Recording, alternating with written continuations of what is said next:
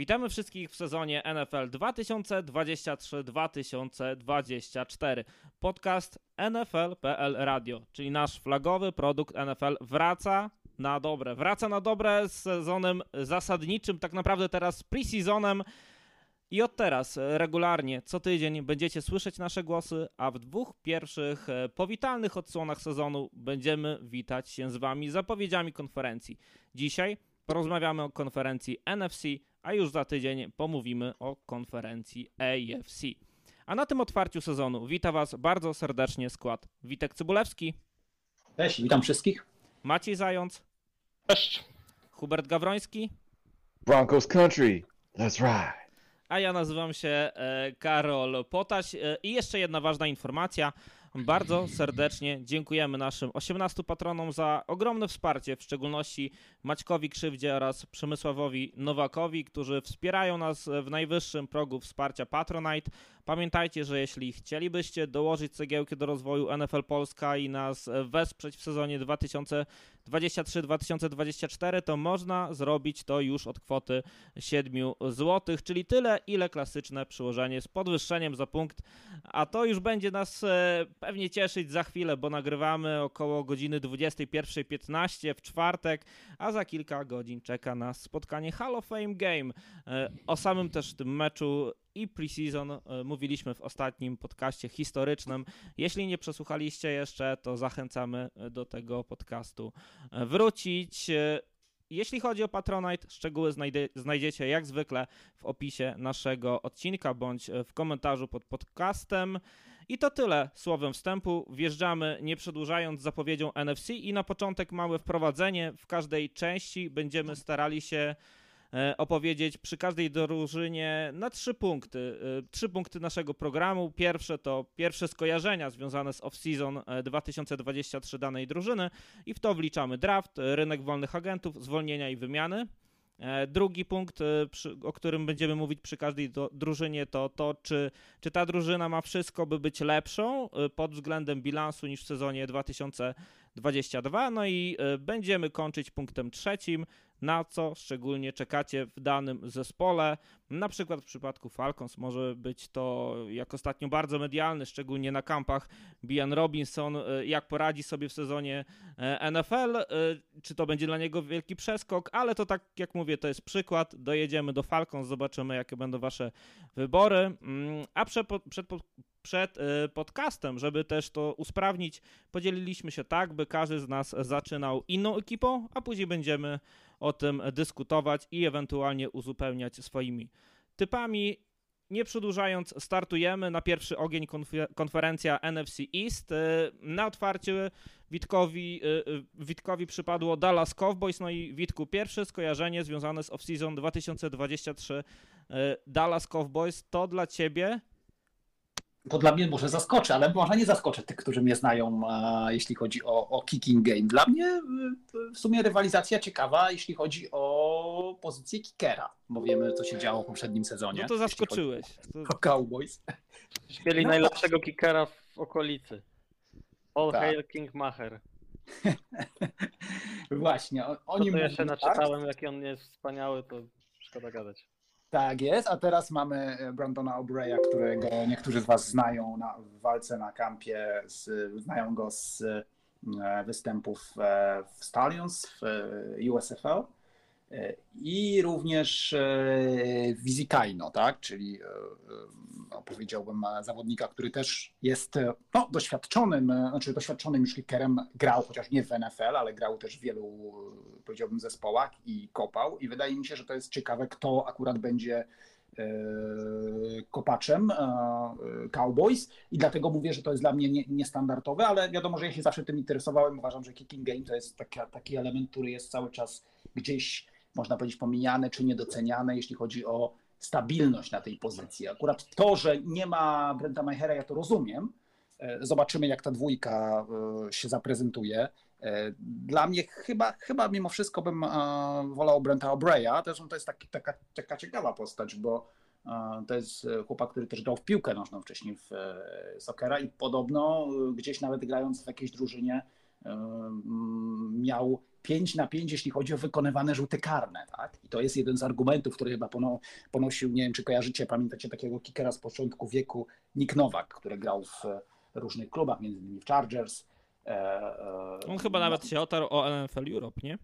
E, Tak jest, no i teraz prowadzi taką szkółkę, tak? No i on, on e, też zwracał właśnie uwagę ostatnio na to, że e, właśnie Brandon Aubrey ma taką dość mocną psychikę i e, jest zawodnikiem, który no, ma szansę być e, kopaczem, chociaż z drugiej strony nie wiem, czy, czy się ze mną zgodzicie, że mm, ja jestem takim, e, powiedziałbym, no, umiarkowanym e, zwolennikiem e, tego e, rozwiązania tak zwanego, tak zwanej bitwy na e, kampach, na tych obozach przygotowawczych, jeśli chodzi o kickerów, bo wydaje mi się, że zarówno e, te mm, e, próby, które oni mają e, podczas e, samego kampu, i nawet w meczach preseason, one, nie są jakoś w stanie zasymulować realnie tej presji i tych emocji, które są w sezonie zasadniczym.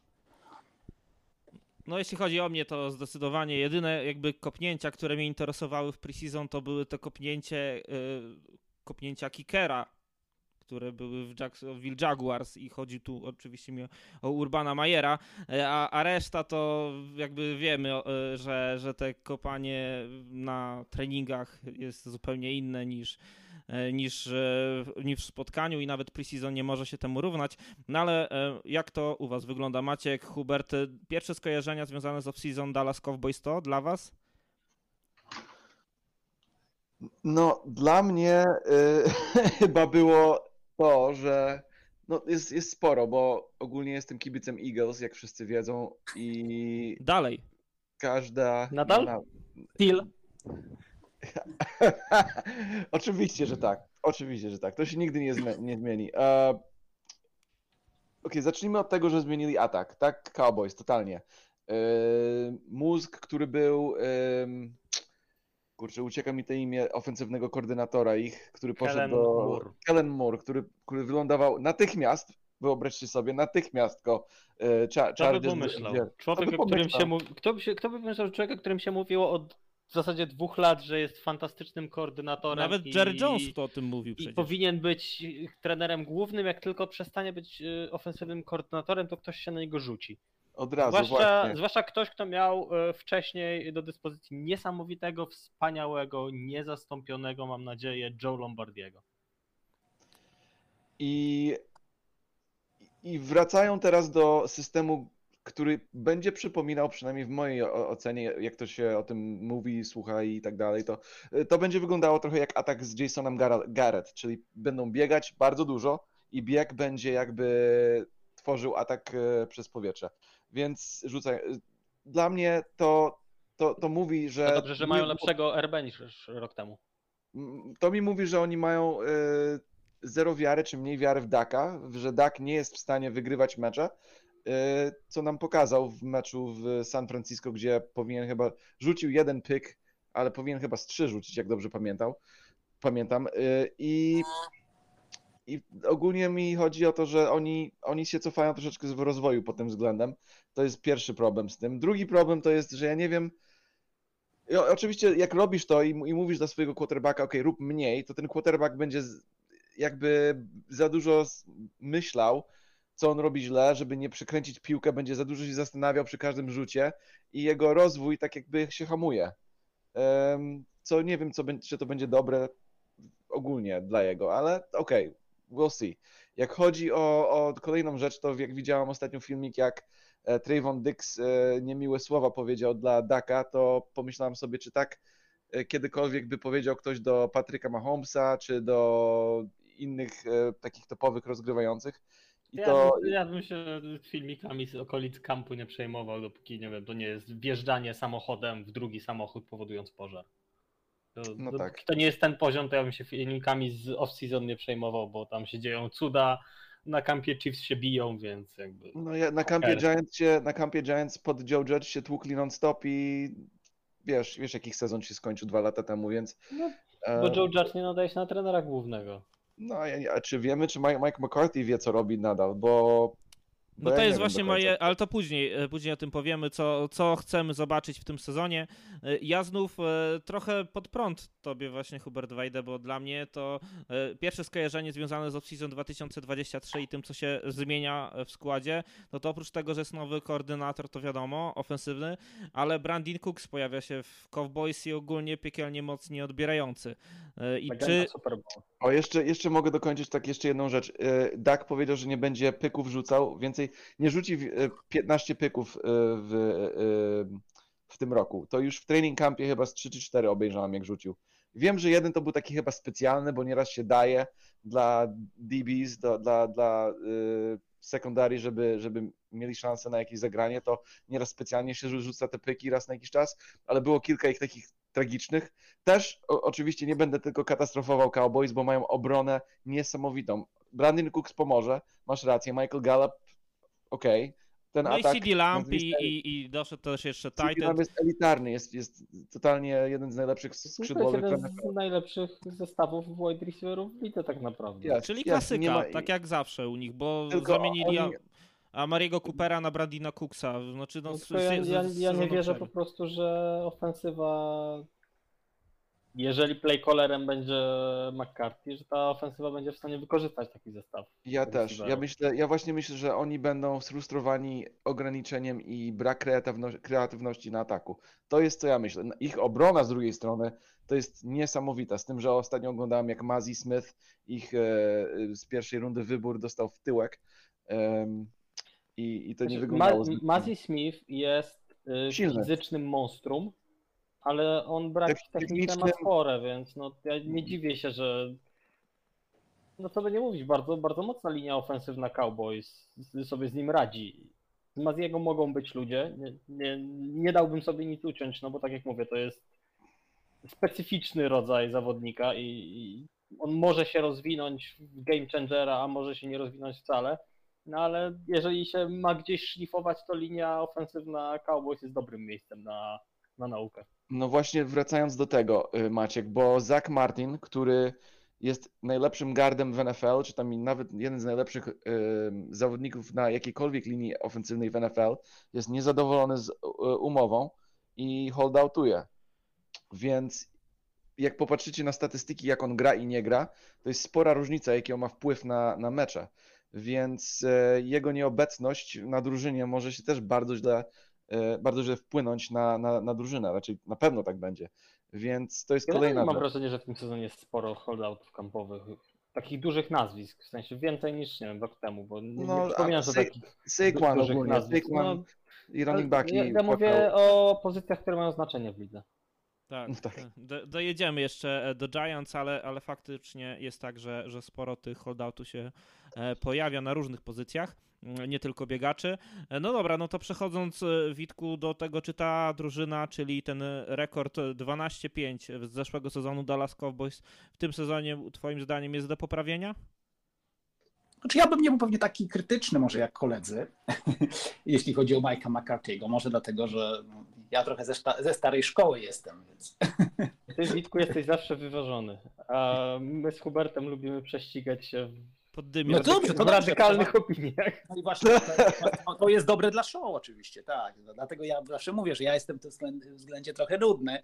Y, Nie, ja uważam, że, y, że według mnie paradoksalnie te ograniczenia mogą źle nie zrobić y, tej drużynie, bo no, my ciągle powiedziałbym gdzieś, jeśli chodzi o Cowboys, wydaje mi się, no, no tak powiedziałbym, krążymy tak, wokół jakiegoś tam e, celu i ciągle m, co roku mówimy, że a może teraz, a może teraz, a może teraz, a może teraz. Moim zdaniem e, to jest być może właśnie taki rok, w którym im się uda coś więcej właśnie wbrew e, against us, tak? Czyli, Czyli rozumiem, że to jest jakiś mówią, tak? 30, 30 z rzędu to jest nasz sezon.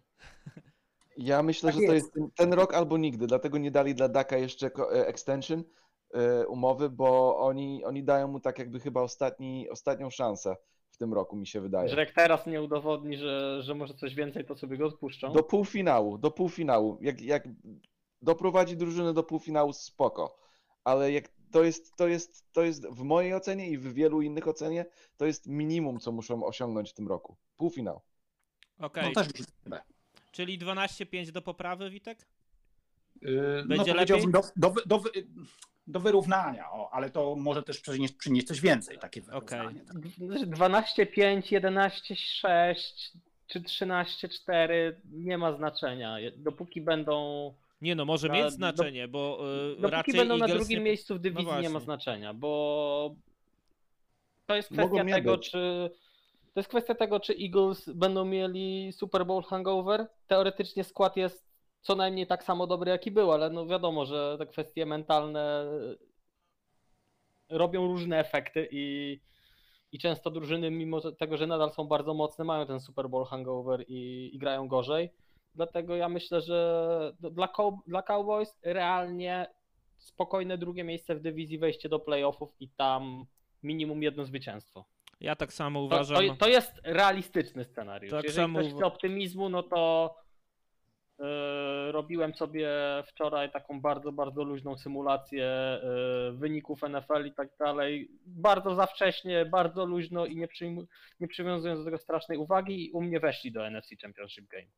Okej, okej. No u mnie y, też moim zdaniem 12-5 jak najbardziej do utrzymania, może nawet ciut lepiej, no i doszedł Stefan Gilmore, więc y, też... y, Stefan Gilmore to wielki plus dla ich, wielki plus. Stefan Gilmore to podejrzewam, że będzie miał mimo wszystko, mimo tego, że to jest olbrzymi talent, to będzie miał dużo większy wpływ na to, co jest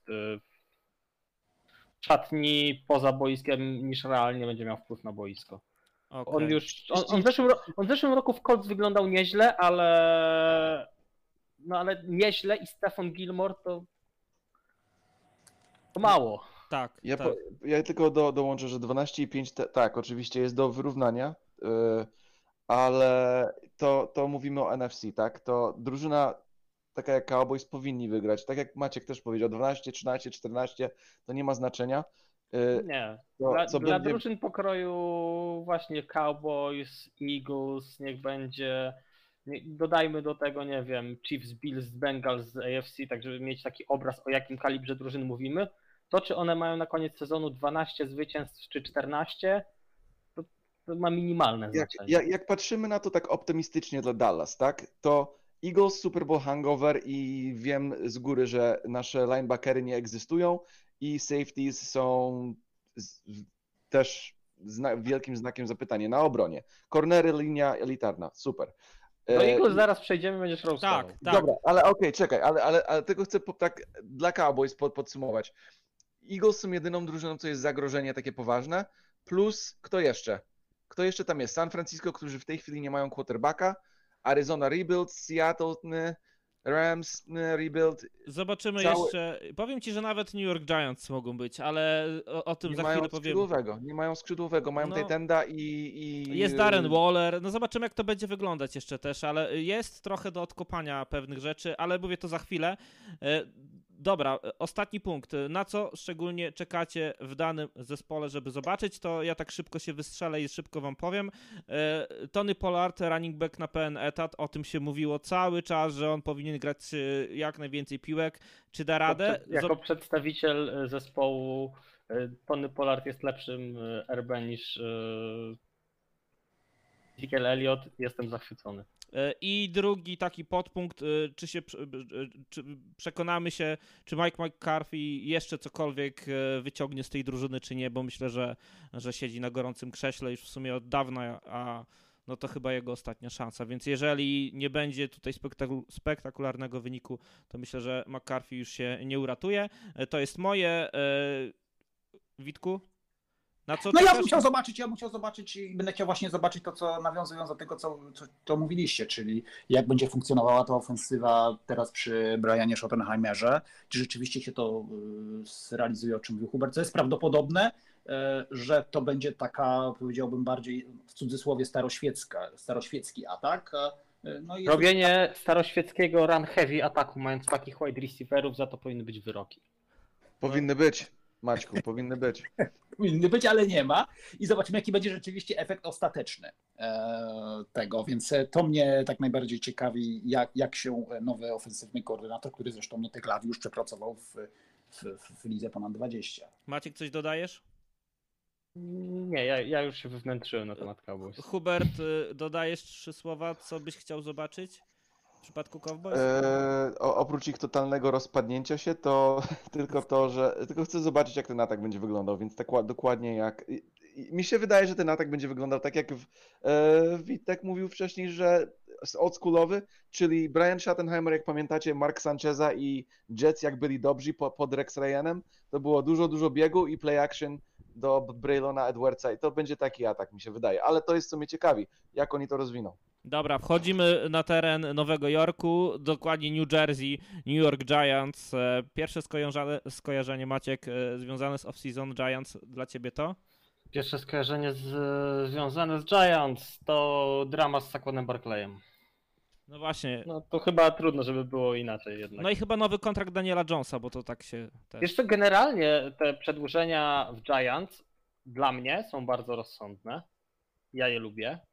Znaczy, może troszeczkę przepłacony Jones, ale no, jeżeli chcesz mieć rozsądnego QB, to niedługo będziesz rozsądnym QB musiał płacić takie pieniądze. I nie jestem aż takim olbrzymim przeciwnikiem tego kontraktu. Trochę przepłacony, no ale z drugiej strony można było wydać te pieniądze gorzej. Mhm. Do tego Dexter Lawrence. To jest już świetny podpis.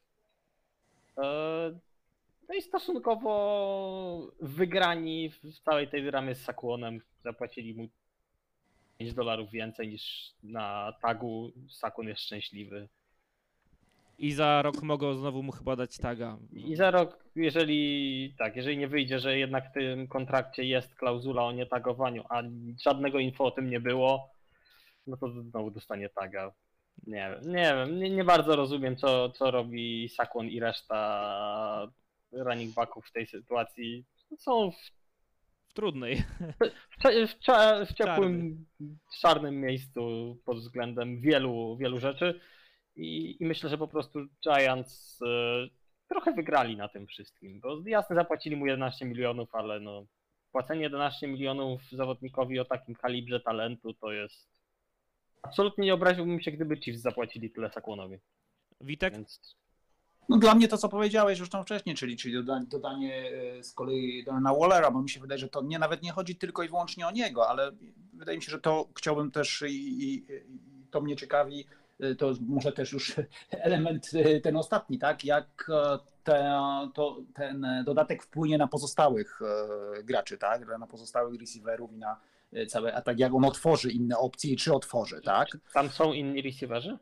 Jailin Hyatt dzisiaj jakiś Znaczy, jest Jailin Hyatt jest, jest wspaniały i ja Jailina Hyata już w Tennessee bardzo Da, lubiłem. da, Daniel i... Jones rzucił mu tam chyba w podwójne krycie pod koniec boiska, on złapał, no i to już jest highlight, który lata po wszystkich e, tam No, ja, mediach. na, ja Znaczy, na przykład Hyatt Claytona jest- też bardzo, bardzo, Hayat bardzo jest takim highlight playerem. On będzie miał mnóstwo takich piłek. On będzie miał, nie wiem, średnie wyniki na koniec sezonu, będziesz na nie patrzył, no nic specjalnego, ale jego highlighty będą latały po Twitterze jak głupie, bo to jest taki zawodnik.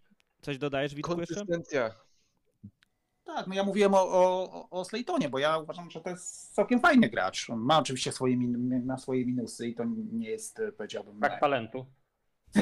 Spory minus. Brak, ba, brak, brak łapania piłki tak, konsystentnie. no właśnie, to, to chciałem powiedzieć, tak, czyli, czyli te, te powiedziałbym dropy, tak, ale ja cały czas bym raczej go, y, z kolei moj, mo, mojej opinii, on jest cały czas y, troszkę, patrząc według mnie całościowo, dla mnie jest cały czas trochę niedoceniony, no ale może się okazać, że to wy macie rację po tym sezonie ostatecznie, tak, bo myślę, że to będzie też dla niego ważny sezon dla. Dokładnie. E, Coś dodajesz, Hubert, jeszcze? Do wydarzeń tam- z do- Giantsowych? wydarzeń Giantsowych, no oprócz tej dramy i tak dalej, o czym, o czym już mówiliście, to, to nie za bardzo. Jedyna rzecz, co jest najważniejsza, jest, żeby ta linia ofensywna w ogóle cokolwiek robiła, bo od tego się zaczyna w ogóle futbol, yy, przynajmniej futbol, który może coś znaczyć. I Evan Neal, yy, który miał no tak średni, w najlepszym wypadku rok, rok temu, to musi się poprawić w tym roku, żeby żeby ta drużyna jakkolwiek funkcjonowała, bo jak nie, to Daniel Jones będzie musiał biegać, co nawet nieźle robi, ale to nie jest idealne rozwiązanie. I no, ta linia ofensywna, jak będzie dobra, to ta drużyna zacznie robić sens i zacznie być groźna. E, Bo ja wierzę w to, że Daniel Jones jest niezłym rozgrywającym, e, jak ma idealne warunki, albo przynajmniej dobre warunki. Jak jeszcze Saquon będzie szczęśliwy i będzie biegał dobrze i nie będzie miał kontuzji, to ta drużyna może być może być dobra. Z tym, że ogólnie mi się wydaje, że w tym roku oni, oni dostaną w tyłek trochę. E, Okej, to od razu przechodzimy do e, rekordów. E, mieli rok temu 9 zwycięstw, 7 porażek, 1 remis. Remis z Commanders. E, jak to może wyglądać? No Hubert, trochę wyprzedziłeś, że twoim zdaniem mogą mieć gorszy ten rekord, jak u ciebie jest, Witku? E, U mnie moim zdaniem też mogą mieć e, gorszy, ja bym powiedział 8-9. Maciek?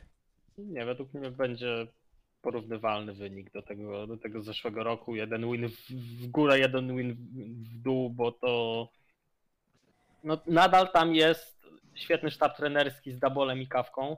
No właśnie, to, to jest mój punkt, e, że oni to utrzymają, a może będzie jeszcze lepiej, bo to będzie... Tak, ja, jest, ja jestem w stanie spokojnie uwierzyć w to, że, że kolejny rok Dabola z Jonesem sprawi, że może nie będzie eksplozji na miarę Josha Allena, ale będzie spokojny, systematyczny rozwój Jonesa pod okiem naprawdę dobrych, dobrych gości od swojej roboty, bo, bo Daboli Kawka to jest coaching staff, który chciałoby pewnie ze 30 drużyn w tej lidze.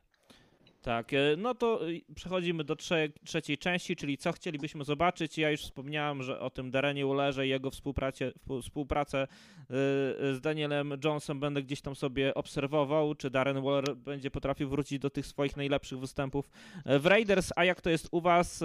Może Hubert, zaczniemy od ciebie. Jak chodzi o Darana Wallera Znaczy, co i, chcesz szczególnie zobaczyć w tym zespole, w tym sezonie? Mm, Właśnie no rozwój, ja, jak sobie w ogóle poradzą z cięższym schedule, tak? Bo oni mają tutaj na kalendarzu Bills, Dolphins, Seahawks i 49ers, to są cztery mecze pod rząd. Ym, I ja po prostu chcę zobaczyć, jak ta drużyna sobie poradzi z wyższą, wyższą półką, y, jakby z wyższą szkołą jazdy, jak chodzi o przeciwników. To po pierwsze. Po drugie, jak, ci, jak te skrzydłowie będą sobie radzić? Czy Jalen Hyatt, jak Maciek mówił, będzie tylko parę pięknych chwytów i nic więcej, czy on będzie konsystentny? Bo nawet jak oglądałem jego tam e, interviews i tak dalej, to on bardzo myśli, że on ma umiejętności, żeby być elitarny, ale ja nie wiem, jakoś tego nie widzę. Moim jak zdaniem on chodzi- ma umiejętności, żeby być jedynką, tylko czy się rozwinie, do, do, no, czy będzie miał tą właśnie stałość, czy będzie, będzie na tyle regularny w tym, w tym wszystkim, żeby to nie zapomnieć być, ale o Jamisonie. Crowderze, tak? Bo- Czy Jamison Crowder jest, którego też ja na przykład zawsze lubiłem jako, jako, jako receivera, także uważam, że to też jest... y, Jameson Crowder jest na Giants? Podpisali Tak. go? O, okej. No to oni tak, oni mają z tych receiverów tak dwójki i trójki tak naprawdę, bo Tak, Tak, oni mają, oni mają masę losowych receiverów, ja mam wrażenie. Patrzę na. No mam od, odpa- otwarty depth chart Giants. Isaiah Hodgins, Darius Slayton, Paris Campbell, jakiś Sterling Shepard jeszcze wykopany, on ogólnie jest dobry, Cole tylko Beasley, którego miał. pewnie utnął, David Ste- Seals, przepraszam. No, tam jest taka mieszanka, tam jest po prostu wszystko i nic i, no, i, i niestety tego nic jest tam więcej niż Tak, tylko jak dodamy jeszcze Darena Wallera jako odbierającego, no to jeszcze jakoś tam się to broni, ale on musi odpalić y, 18 piłek złapanych w Giants spotkaniu. będą mieli ofensywnie, e, mam wrażenie, że podobne schematy do tego, co grali Chiefs rok temu. Czyli jest Tyent, który jest WR-em 1 i dookoła jacyś tam WR sobie biegają i coś robią. Mm, Bardzo. Ja to trochę tak widzę, tylko no wiadomo, mają no, gorszego rozgrywającego, chyba trochę gorszą linię, ale Mike Kafka, tak jak mówię, on był w Chiefs, on wie jak się robi pewne rzeczy, więc jestem w stanie uwierzyć, że sobie jakoś z tym poradzi i, i Giants nie spadną Ten- w stosunku do Ten zeszłego roku. atak, ten atak musi wyglądać troszkę jak Chiefs atak, jak chodzi o kreatywność i tak dalej, bo tak naprawdę wy też nie macie jakichś elitarnych skrzydłowych, tylko macie elitarnego tight enda, więc No tak, to tak raczej musi wyglądać. Będzie, mam, mam wrażenie, że wizualnie może być bardzo podobny do tego, co grali Chiefs rok temu. Tylko no Mhm. wiadomo, no z, z, z pewną tutaj proporcją tego, kto jest na rozegraniu, tak? No bo jednak Tak, tak, przy całym, tak. całej mojej sympatii do Daniela Jonesa, która jest pewnie trochę większa niż po, powinna być, no bo to, to jest trochę taki przeciętny, nijaki rozgrywający, ale i tak go z jakiegoś powodu niezrozumiałego lubię, no to, to trochę nie, nie ten rozmiar kapelusza. Ostatnie Mhm. słowo, Witku. y, Coś y, specjalnego chcesz zobaczyć w ekipie Giants w tym roku? No ja powiedziałem na początku przy tej pierwszej sprawie, to zresztą co powiedzieliście, też powtarzaliście, jak, jak właśnie ta grupa bardzo różnych receiverów, ale też takich, no, powiedziałbym, którzy są no, nietopowymi, jak ona sobie będzie funkcjonowała w tym ataku teraz z Darrenem Wallerem i jak to będzie razem wszystko działało. Też jestem ciekawy i to tyle. Okej, okay, to przechodzimy do ekipy która reprezentowała NFC w Super Bowl. Niejaka Philadelphia Eagles. Hubert, kojarzysz? Jest tak chłopaki. Y, Słyszałem też o ich. Y, I ja, moje pierwsze skojarzenie związane z off-season 2023 tej drużyny to Philadelphia Bulldogs. Y, powiedz, jak to się dzieje i ogólnie właśnie jakie jest twoje spojrzenie na, te, na ten off-season, bo wiemy, że Georgie Bulldogs pościągaliście tam wszystko, co się da, więc no ogólnie jestem zwolennikiem wybierania najlepszych zawodników z, z najlepszej drużyny w, w college footballu, bo, bo no, to jest mądra rzecz. No nie głupie. E, no, i, ale czy oni będą dobrzy, dobrymi zawodnikami w NFL, to jest totalnie inne pytanie. E, jak na razie, z tego co wiem w kampie, to Killy Ringo, e, cornerback chyba, który, którego wzięliśmy w czwartej rundzie, jest niezły. Jest, pokazuje, że, że należy na boisku NFL ale linebacker... W ogóle to, że Kylie Ringo spadł do czwartej rundy, to jest skandal. No, ale, ale spadł na korzyść Eagles. Mnie, i... Nie pamiętam, na którym go miejscu miałem na liście cornerów do draftu, ale wydaje mi się, że był w top 3. W Sydney, Syd... Sydney Brown już bierze y, snapy z pierwszą drużyną w, w, w training campie i on był wybrany też chyba w czwartej albo piątej rundzie. No w piątej rundzie. Y, w drafcie, co jest bardzo obiecające, ale nasze linebackery są żadne. E, Kobe Dean nic nie pokazuje w training campie w tej chwili. E, w Raiders był taki Morrow, e, zapomniałem jak się nazywa, ale linebacker Morrow, może kojarzysz. Nicholas Morrow? Tak, my, on jest taki średniak. Teraz. Średniak, no to taki średniak on teraz jest. Będzie jedynką w Eagles. No, my, my absolutnie nie płacimy. My, ta, my, traktujemy linebackerów tak, jak reszta ligi traktuje running backów. Czyli no dużo część zespołów tak traktuje e, linebackerów. To... Zależy jaka, jaka defense, ale, ale ogólnie tak. To, to są jedyne. To jest tylko trochę gdzie... wyżej niż running backowy dla wielu drużyn. Tak, to, to o Chicago są, Bears za chwilę pomówimy. To są jedyne miejsca, gdzie ja, gdzie ja mam, mam takie pytania, jak chodzi o drużynę, ale pierwsze skojarzenie dla mnie to jest, czy Jalen Hurts jeszcze się bardziej poprawi. Okej, okay, to jest on... moje, moje pytanie, co, co będę oglądał właśnie e, w Eagles, czy on utrzyma w ogóle ten poziom, nie, nie myśląc nawet o tym, czy poprawi, bo no dostał jeszcze do, do rotacji Markusa Mariotę, który to może gdzieś wchodzić w trzecich próbach i wbiegać w te pole punktowe, zobaczymy jak to będzie wyglądać, ale może trochę Mar- Eagles... Markus Mariota jest o tyle fajny dla Eagles, że jest trochę, trochę gorszą wersją Jalena Hertza. Tak. Więc nie będzie takiego. Atak nie będzie musiał być zmieniony. Tak, atak nie będzie musiał być zmieniony, jeżeli. Jak z Gardnerem było. Coś się stanie z QB, albo nawet nie, nie, nie będzie mógł grać przez chwilę, tak? No nie trzeba będzie kombinować. Będzie można tak, dokładnie tak. to samo. To, to, było, to, było, to był mądry, mądry podpis przez Howie Rosemana. No i jak chodzi o, o defensywę, to no, Straciliśmy y, Javona Hargrave'a, który jest bardzo dobry, ale Jalen Carter jego, wziął jego miejsce, który może być jeszcze lepszy. Tego nie wiemy. Jest sporo takich jeszcze znak zapytań pod względem młodych zawodników, jak się rozwiną, czy będą mieli wpływ w tym roku, czy za rok i tak dalej. Więc to może mieć tą różnicę, czy Dallas, czy Philadelphia e, wygra dywizję, czy Eagles po prostu będą potrzebowali jeszcze troszeczkę e, cierpliwości z, z niektórymi zawodnikami, żeby ten poziom dorównać co rok temu był.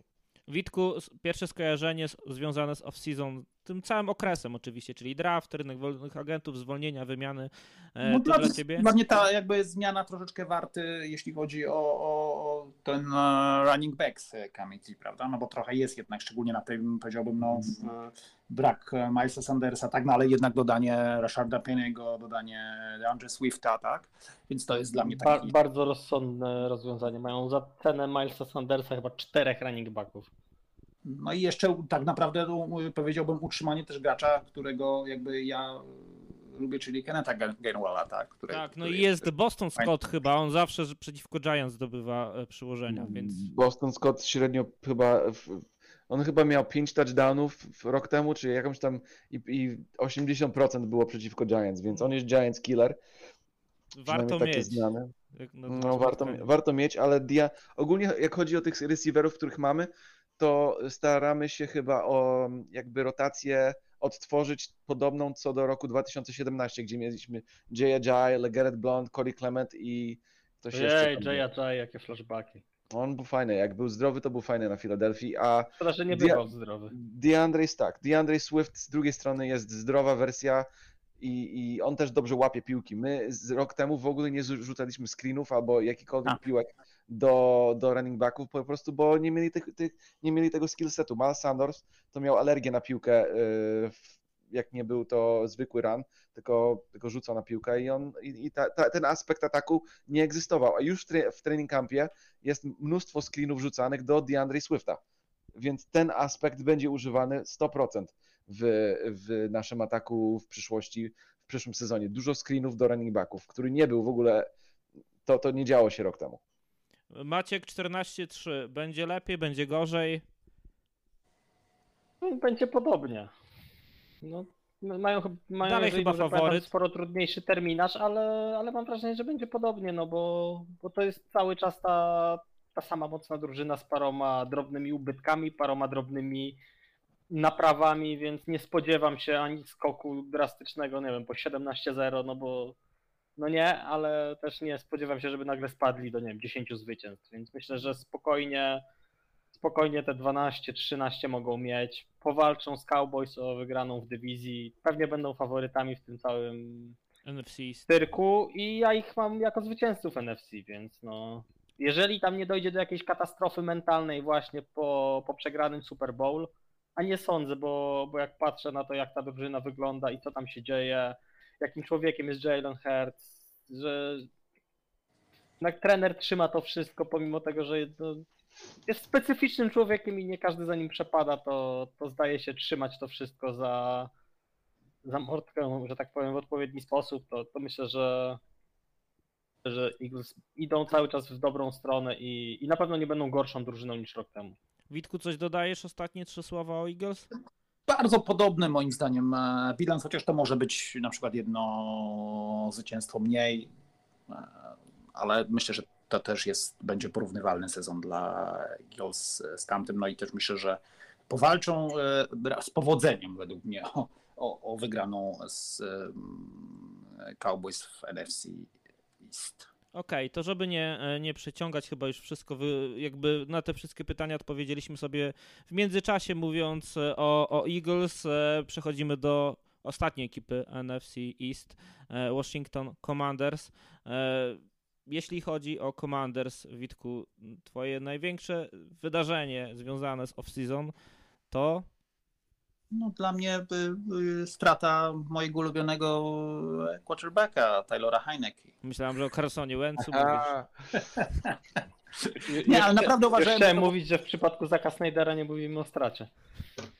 Naprawdę, ja uważam, że Heineke naprawdę robił fajną robotę i e, ja nie wiem, czy to, to ta obecna, mm, powiedziałbym, e, ten obecny e, zestaw, który mają na, na, jeśli chodzi o rozgrywających, to jest jakoś taki, powiedziałbym, i będzie de facto, bo to, czy jak to on wygląda na papierze, e, to może nam się wydawać, tak, że, że e, oczywiście wszyscy sama Howella widzą jako mm, e, rozgrywającego wyjściowego, chociaż ja wcale nie byłbym pewny, szczerze mówiąc, że Jacoby Brissett nie będzie e, jednak na samym początku sezonu e, wyjściowym rozgrywającym. Ja e, uważam, ja go akurat wysoko ocenię i uważam, że on jest, powiedziałbym, zawodnikiem, który pewną solidność gwarantuje, jeśli chodzi o mm, Commanders. Natomiast no, Heineke to był zawodnik, który no, naprawdę sporo wniósł i ja na przykład nie mogłem i do dziś nie mogę zrozumieć tego, tego po, poprzedniorocznego, prawda, tych, tych moves i to nie tylko to, że był ściągnięty Łędz, ale później tego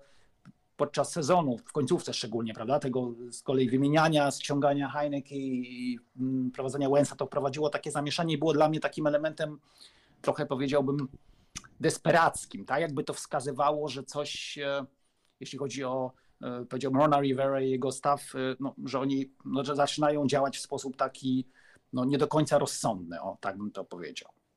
To prawda. Zresztą taka ciekawostka, skoro już wspomnieliśmy o Howellu, e, ekipa Netflixa podobno zaproponowała mu udział w drugim sezonie serialu.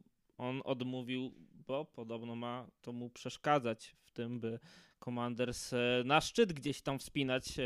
Zobaczymy, jak to będzie wyglądać. E, Maciek, jeśli chodzi o off-season Commanders?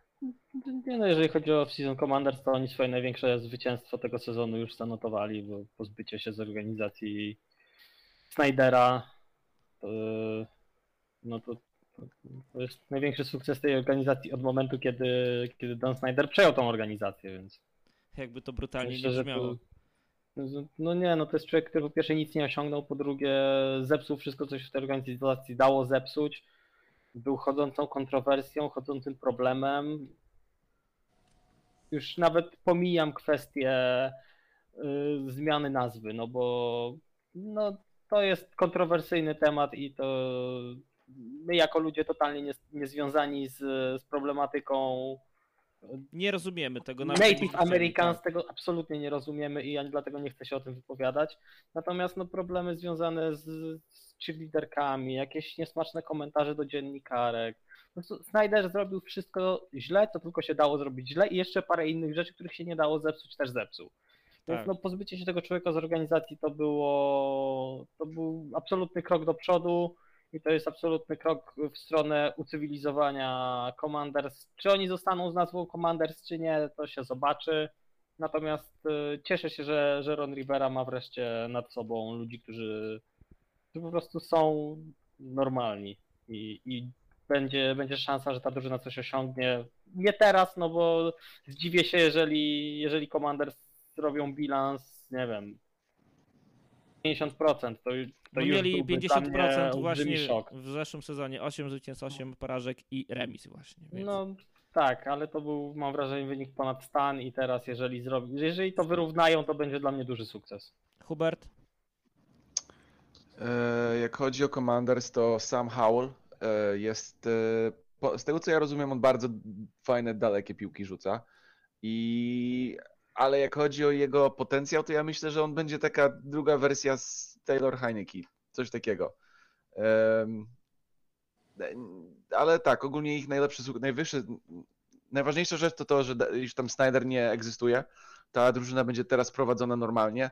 Ja, ja pamiętam, jak prawie kawałek murka stadiona upadło na Jalena Herca, bo ktoś tam nie dopilnował po prostu stadionu i pomyślałem sobie, e, to są takie drobne rzeczy, ale tak naprawdę to Tam wtedy To na trytytki wszystko- były barierki przyczepione, pamiętam. tak, tak, Działało, tak. Działało, nie wiem. Takie, te, takie, takie głupie rzeczy to dla mnie na przykład świadczą, jaki, jaką uwagę ten człowiek przy, przykłada do, do detali swojej drużyny. Nawet, nawet jak chodzi o głupi stadion, nawet jak chodzi o, o, o... Ja byłem w tym stadionie w ogóle na koncercie rok temu i mogę wam powiedzieć, że to jest jedno wielkie bagno i, i wszędzie to jest po prostu rozpadający się syf.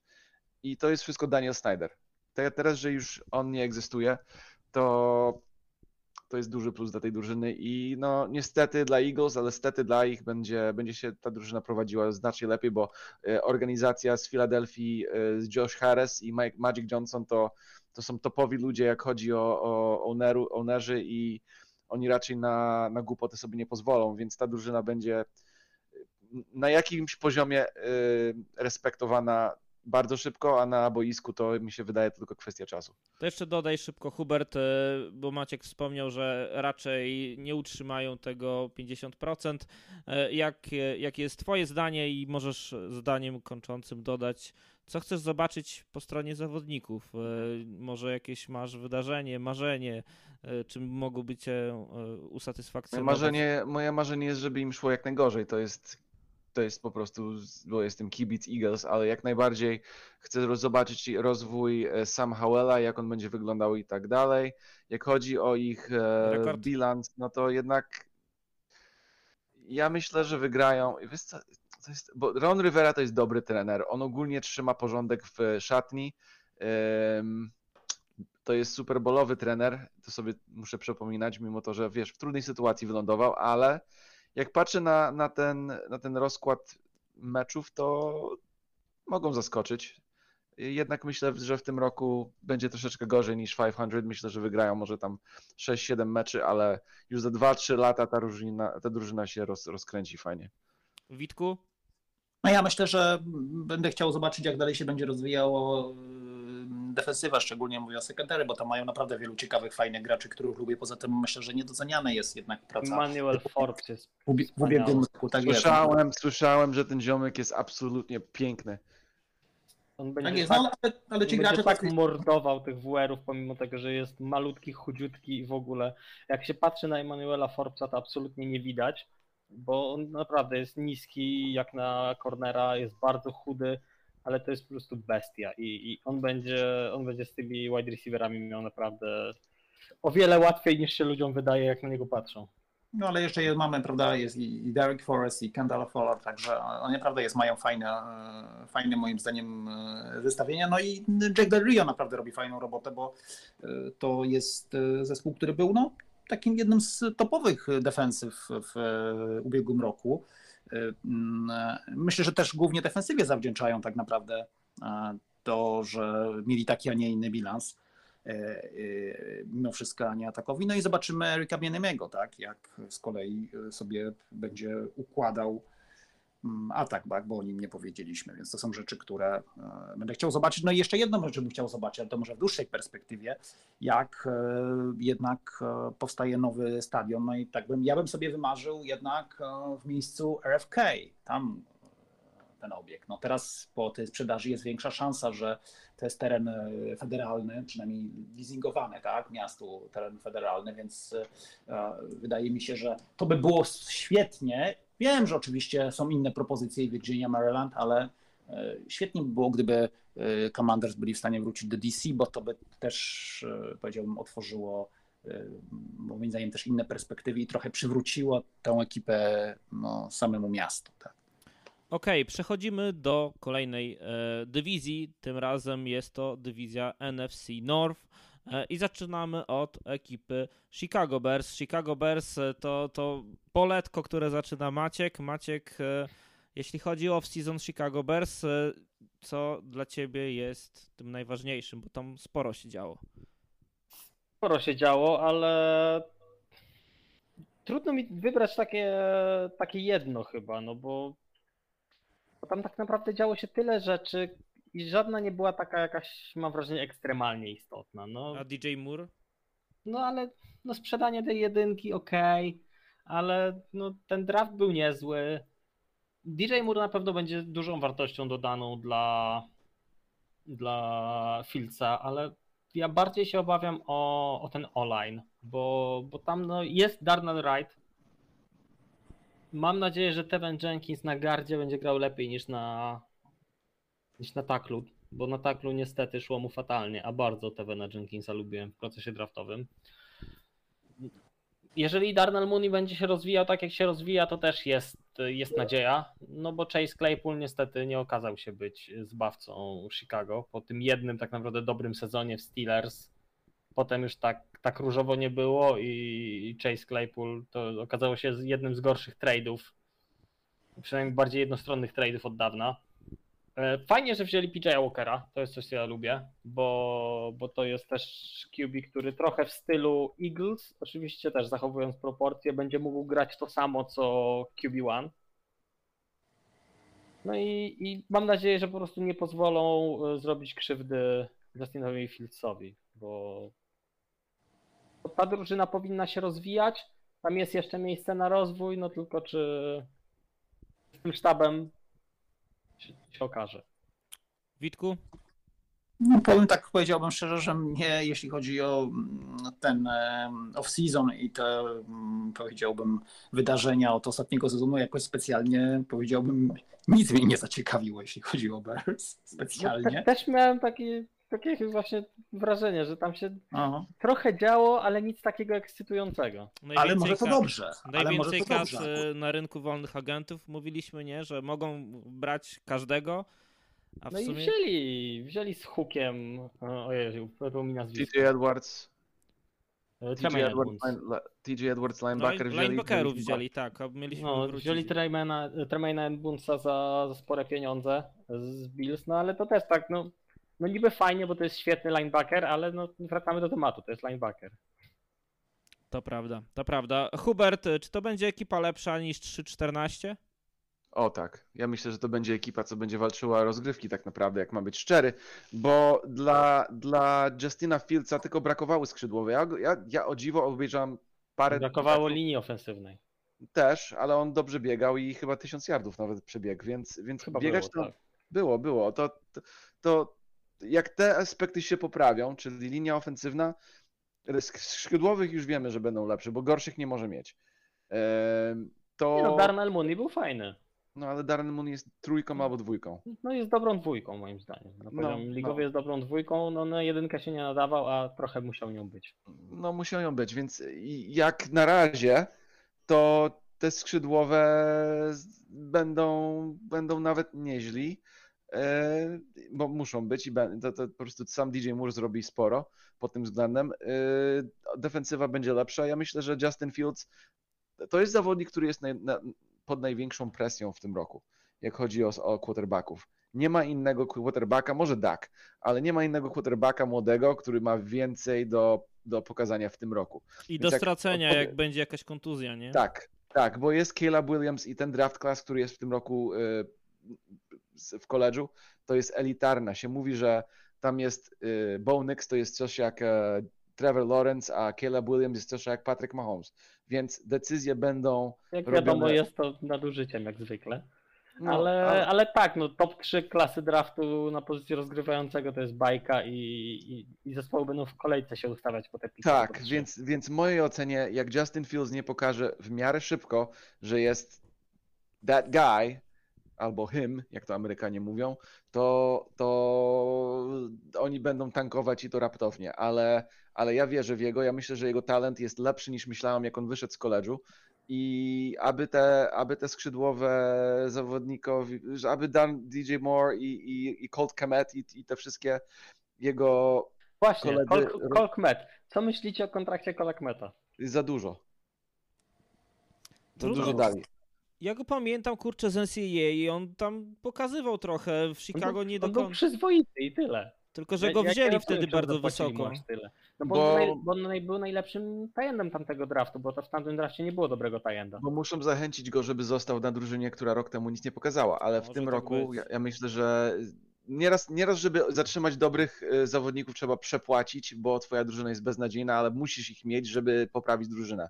Więc to jest mi się wydaje, co zrobili trochę. Ich agent zrobił do, jego agent zrobił dobrą robotę, ale jak chodzi o, o tą drużynę, tak ja, ja myślę, że wygrają 7-8 mecz, meczów i ja myślę, że będą walczyć o rozgrywki. To jest moja oficjalna Tak, i, i w ostatnich spotkaniach sezonu to tu instrukcja dla fanów fantazy już nie ma Montgomery'ego niestety, więc y, nie, nie będzie można go wystawić No na właśnie, i tak, kolejki. to jest też element, który ja chcę zobaczyć, bo e, jednak to był istotny element ataku i to nie tylko ataku biegowego, ale także tego ataku e, podaniowego Montgomery. I nie wydaje mi się, żeby żaden z tych zawodników, którzy teraz jest wśród e, backs, on jakoś e, powiedziałbym e, to wypełniał, bo, bo Kyle Herbert to nie jest e, zawodnik, który jest jakiś świetny jako receiver out of the backfield. E, Travis Homer, no to wiemy, tak, to też nie jest znowu, znowu jakoś jego najmocniejsza strona. Tam jest Dante Foreman, ale to jest kwestia, czy on w ogóle, no jak on się będzie, powiedziałbym, wpisywał w sensie takim, no, mm, jeśli chodzi o zdrowie. E, Tym więc najlepszym jakby- biegaczem jest Justin Fields i myślę, że oni tym idą. No to prawda, ale z kolei ja mówię bardziej o tym elemencie Ja teraz. e, out of the backfield. Ja Mhm. teraz pojadę e, radykalną teorią. Takie drużyny jak Bears i takie drużyny jak Falcons i tak dalej, które będą siłą rzeczy musiały opierać się cięż, na ciężkim biegu, powinni zainwestować w fullbacka. Może, może być to opcja, bo, Bo- zawsze... Żeby rozwinąć grę biegową, agresywną, żeby quarterback Żeby tak dużo nie musiał grę robić. biegową agresywnie, ale nawet niekoniecznie po to, żeby QB nie musiał dużo robić. Po to, żeby grać y, formację z dwoma running backami. Okej, to, Bo to wtedy jest jakby, po pierwsze masz zagrożenie tak, że któryś z tych running backów dostanie piłkę, z biegającym QB masz już trzech gości, którzy mogą dostać piłkę do biegu, któryś będzie się jako fullback będzie się nadawał do otwierania dodatkowej ścieżki dla QB, jeżeli nie dostanie piłki.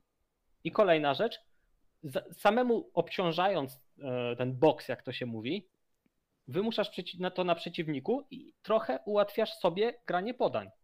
Tak, no to jest to, win-win. co, co grali ostatnio w ostatnim sezonie To też jest to, Raiders i ściągnęli Jacksona, y, Johnsona, przepraszam, który też właśnie, on nie biegał znów, ale był tym dodatkowym blokującym i, Tak. i nikt nie zwraca uwagi na jego bardzo dobrą pracę i tylko patrzy na cyferki Josha Jacobsa i mówi, ale super, fajnie pobiegł, ale też te korytarze mu robił e, właśnie e, fullback, więc to też jest właśnie, właśnie opcja, tak jak mówisz. Dobra, czy chcemy coś jeszcze dodać o Chicago, Witku? Nic, ja już nic. To przechodzimy do Lions. Chicago szansą na powrót do życia e, fullbacków. O, tak, tak, zdecydowanie. Ale, ale te 3 Nie wiedzieliśmy, ale potrzebowaliśmy. Tak, Chicago Bears byli najgorszą drużyną sezonu y, 2022. Jest spora szansa, że znowu nie powtórzą tego tytułu w tym roku, ale no zobaczymy jak będzie wyglądać sy- sytuacja. Chyba właśnie tak jak wspominaliście, pytanie, co z Justinem Fieldsem, bo jeżeli, jeżeli to nie wypali, to, to, to może aż tak bardzo na wygranych im e, nie zależeć. E, Przechodzimy do Detroit Lions. Tutaj wypadło na ciebie, Hubert, że ty rozpoczynasz. No i powiedz, pierwsze związane z, to, e, z tą drużyną skojarzenie twoje to? Oni wygrają e, tą dywizję. 100%. Jeszcze To jest 100%. Duży- Mocno. 100%. 100%. Nie ma, nie ma wątpliwości najmniejszej, że to jest drużyna, która e, zrobi ten krok i po prostu po pierwsze kocham Dan Campbell. To jest kurde taki Ale fajny Co trener. twoim zdaniem wybuchnie w Minnesocie, że oni nie wygrają? Już wybuchło. Po pierwsze, po pierwsze nie podpisali żadnych tam e, stra- tracili Dalvina Cooka. Stracili na defensywie takiego starszego zawodnika, kurczę, on był na Green Bay, wy- wyskoczyło mi Darius Smith. Tak, Darius Smith. Patrick Peterson, no, no more. No ale E, Patrick Peterson to też nie był jakiś taki straszny game changer w zeszłym roku. Może Adam Thielen y, zawsze był taką opcją dla Jeffersona y, w Vikings i może przez to, ale do Vikings przejdziemy jeszcze. Adam, przy- Adam, Adam Thielen, papa, już nie ma go. Ta, ta, ta, ta drużyna straciła, straciła sporo. Kirk Cousins w tym roku, no niby będzie zmotywowany, żeby kolejną umowę dostać gdzieś indziej, ale ma 35 lat. I to nie jest quarterback, który będzie na innej drużynie nic, inny, nic innym niż przejściowy zawodnik. Tak? Więc taki wracając, zawodnik- więc wracając do Lions, nie mają z kim przegrać, taki wniosek. Nie mają z kim przegrać, dokładnie. I, I myślę, że się też na tyle rozwinęli, że będą dobrą drużyną, że ta, tam jest kupę dobrych zawodników. E, Skrzydłowi teraz, no ja się nie zgadzam z wybieraniem running backów w pierwszej rundzie, ale Gibbs jest mały Alvin Kamara w, moim, w mojej ocenie. E, Skrzydłowych mają fajnych, e, gry, defensywa też poprawia się powoli, jeden Hutchinson, drugi rok. Oni nie mają z kim przegrać i mi się wydaje, że nawet na skali NFC to jest taka czwarta, piąta drużyna, która może być naprawdę niezła. Maciek? Znaczy ja na pewno uważam, że, że Lions będą dobrą drużyną, bo tutaj jest 100% zgody. Ja zdecydowanie mam ich jako bilans na plusie i poprawienie wyników z zeszłego sezonu, czyli wejście do playoffów tym razem. Tak, było 9-8, więc y, rok temu. Tak tylko przypominam. 11 będzie. 10-11 jest do zrobienia jak najbardziej i to, je, to jest coś, w co jestem w stanie uwierzyć, natomiast y, nie bardzo zgadzam się z tym, że Cowboys się, się rozsypią, przepraszam, Cowboys, Vikings się rozsypią, bo, bo to jest nadal trochę ta sama drużyna, co była rok temu. Jasne, stracili tutaj kogoś, tam kogoś, ale te, te kluczowe ogniwa nadal są w tej drużynie, więc No Justin Jefferson, wiesz, jest, jest, Justin Jefferson, jest nadal Kirk Cousins, który nadal jest tym samym QB, który będzie grał tak samo i nadal ludzie będą zaskoczeni, że ojej, ojej, on jest beznadziejny, a potem zagra dobry mecz. I no, oby nie w Filadelfii. to już jest osobny temat, czy w Filadelfii, czy tam gdziekolwiek. No przecież Aby nie w prime, w, w, prime, w prime time, gdzie ma alergię na dobre mecze. Może, może odrobił prostu- w prime time me- wyniki, odrobił. Tak, tak, tak. No tutaj też jeszcze Nie, oni... ja, ja uważam, że, że Vikings są ciut lepszą drużyną niż, Vi- niż Lions, że utrzymają to, to NFC North, ale to pewnie jest właśnie końcówka ich szans na jakiekolwiek duże rzeczy, no bo, no bo zaraz trzeba będzie zmienić rozgrywającego, a, co by nie mówić o, o Kazinsie, można się go czepiać, można mówić, że to jest tylko Kirk Cousins, ale wiele drużyn chciałby mieć tylko Kirk Cousins. Minnesota jest genialnym kandydatem, żeby tankować, żeby tankować o kolejnego Nie, nie, rozgrywającego, bo jeszcze to najbardziej robi Za sens. szybko, za szybko, chyba że będą jakieś wymiany robić. Ale to, Ale- to powiemy o okej. tym, jak przejdziemy do Vikings. E, Witku, nasłuchałeś się, jak dobrzy mogą być Lions, ty jesteś fanem Spokojnie, Lions. tak. Powiedz, jak e, pewnie tam nam wylejesz wiadro wody na te głowy. E, Wygrają? Znaczy, ja jestem takim, e, jak to mówią, krytycznym sympatykiem, wiecie. E, e, No, e, ja uważam tak, że po pierwsze dla mnie takimi wydarzeniami były rzeczy może mniej związane z zawodnikami, ale po pierwsze dużym wydarzeniem im plus było to, że został Ben Johnson cały czas jako ofensywny koordynator i został w Ja tym- jestem w szoku, że nikt go jeszcze nie w, podkupił. tym, e, w tej drużynie. Co więcej, ja uważam, że to jest coach. I ja chyba to słyszałem od Huberta i to Hubert mnie poprawi, że jeśli się mylę, że ty gdzieś jakby porównywałeś trochę Bena Johnsona w jego myśleniu w ogóle o futbolu do Shona McVeya, tak? Jeśli chodzi o jego, jego, jego talencie. Tak mi się wydaje, że ty o tym mówiłeś lub pisałeś. Może pisałem na Twitterze. tak, i, i e, ja się w pełni z tym e, zgadzam. Wydaje mi się, że ni niestety no, nie, nie stać moim zdaniem Lions na jego stracenie, a obawiam się, że po tym sezonie go stracą. Natomiast y, w tym myśleniu jest jedna rzecz, która mnie zmartwiła, czyli brak jako running back coach Deuce'a Staley'a, bo uważam, że on robił świetną robotę także razem z właśnie z Benem Johnsonem, jeśli chodzi o e, no, inkorporowanie tych e, zawodników biegających z piłką do tego ataku. E, I uważam, że brak Disa Staley'a jako running back coach jest e, mm, istotną stratą, mimo tego, że to jest tylko i wyłącznie e, szkoleniowiec pozycyjny. Tak?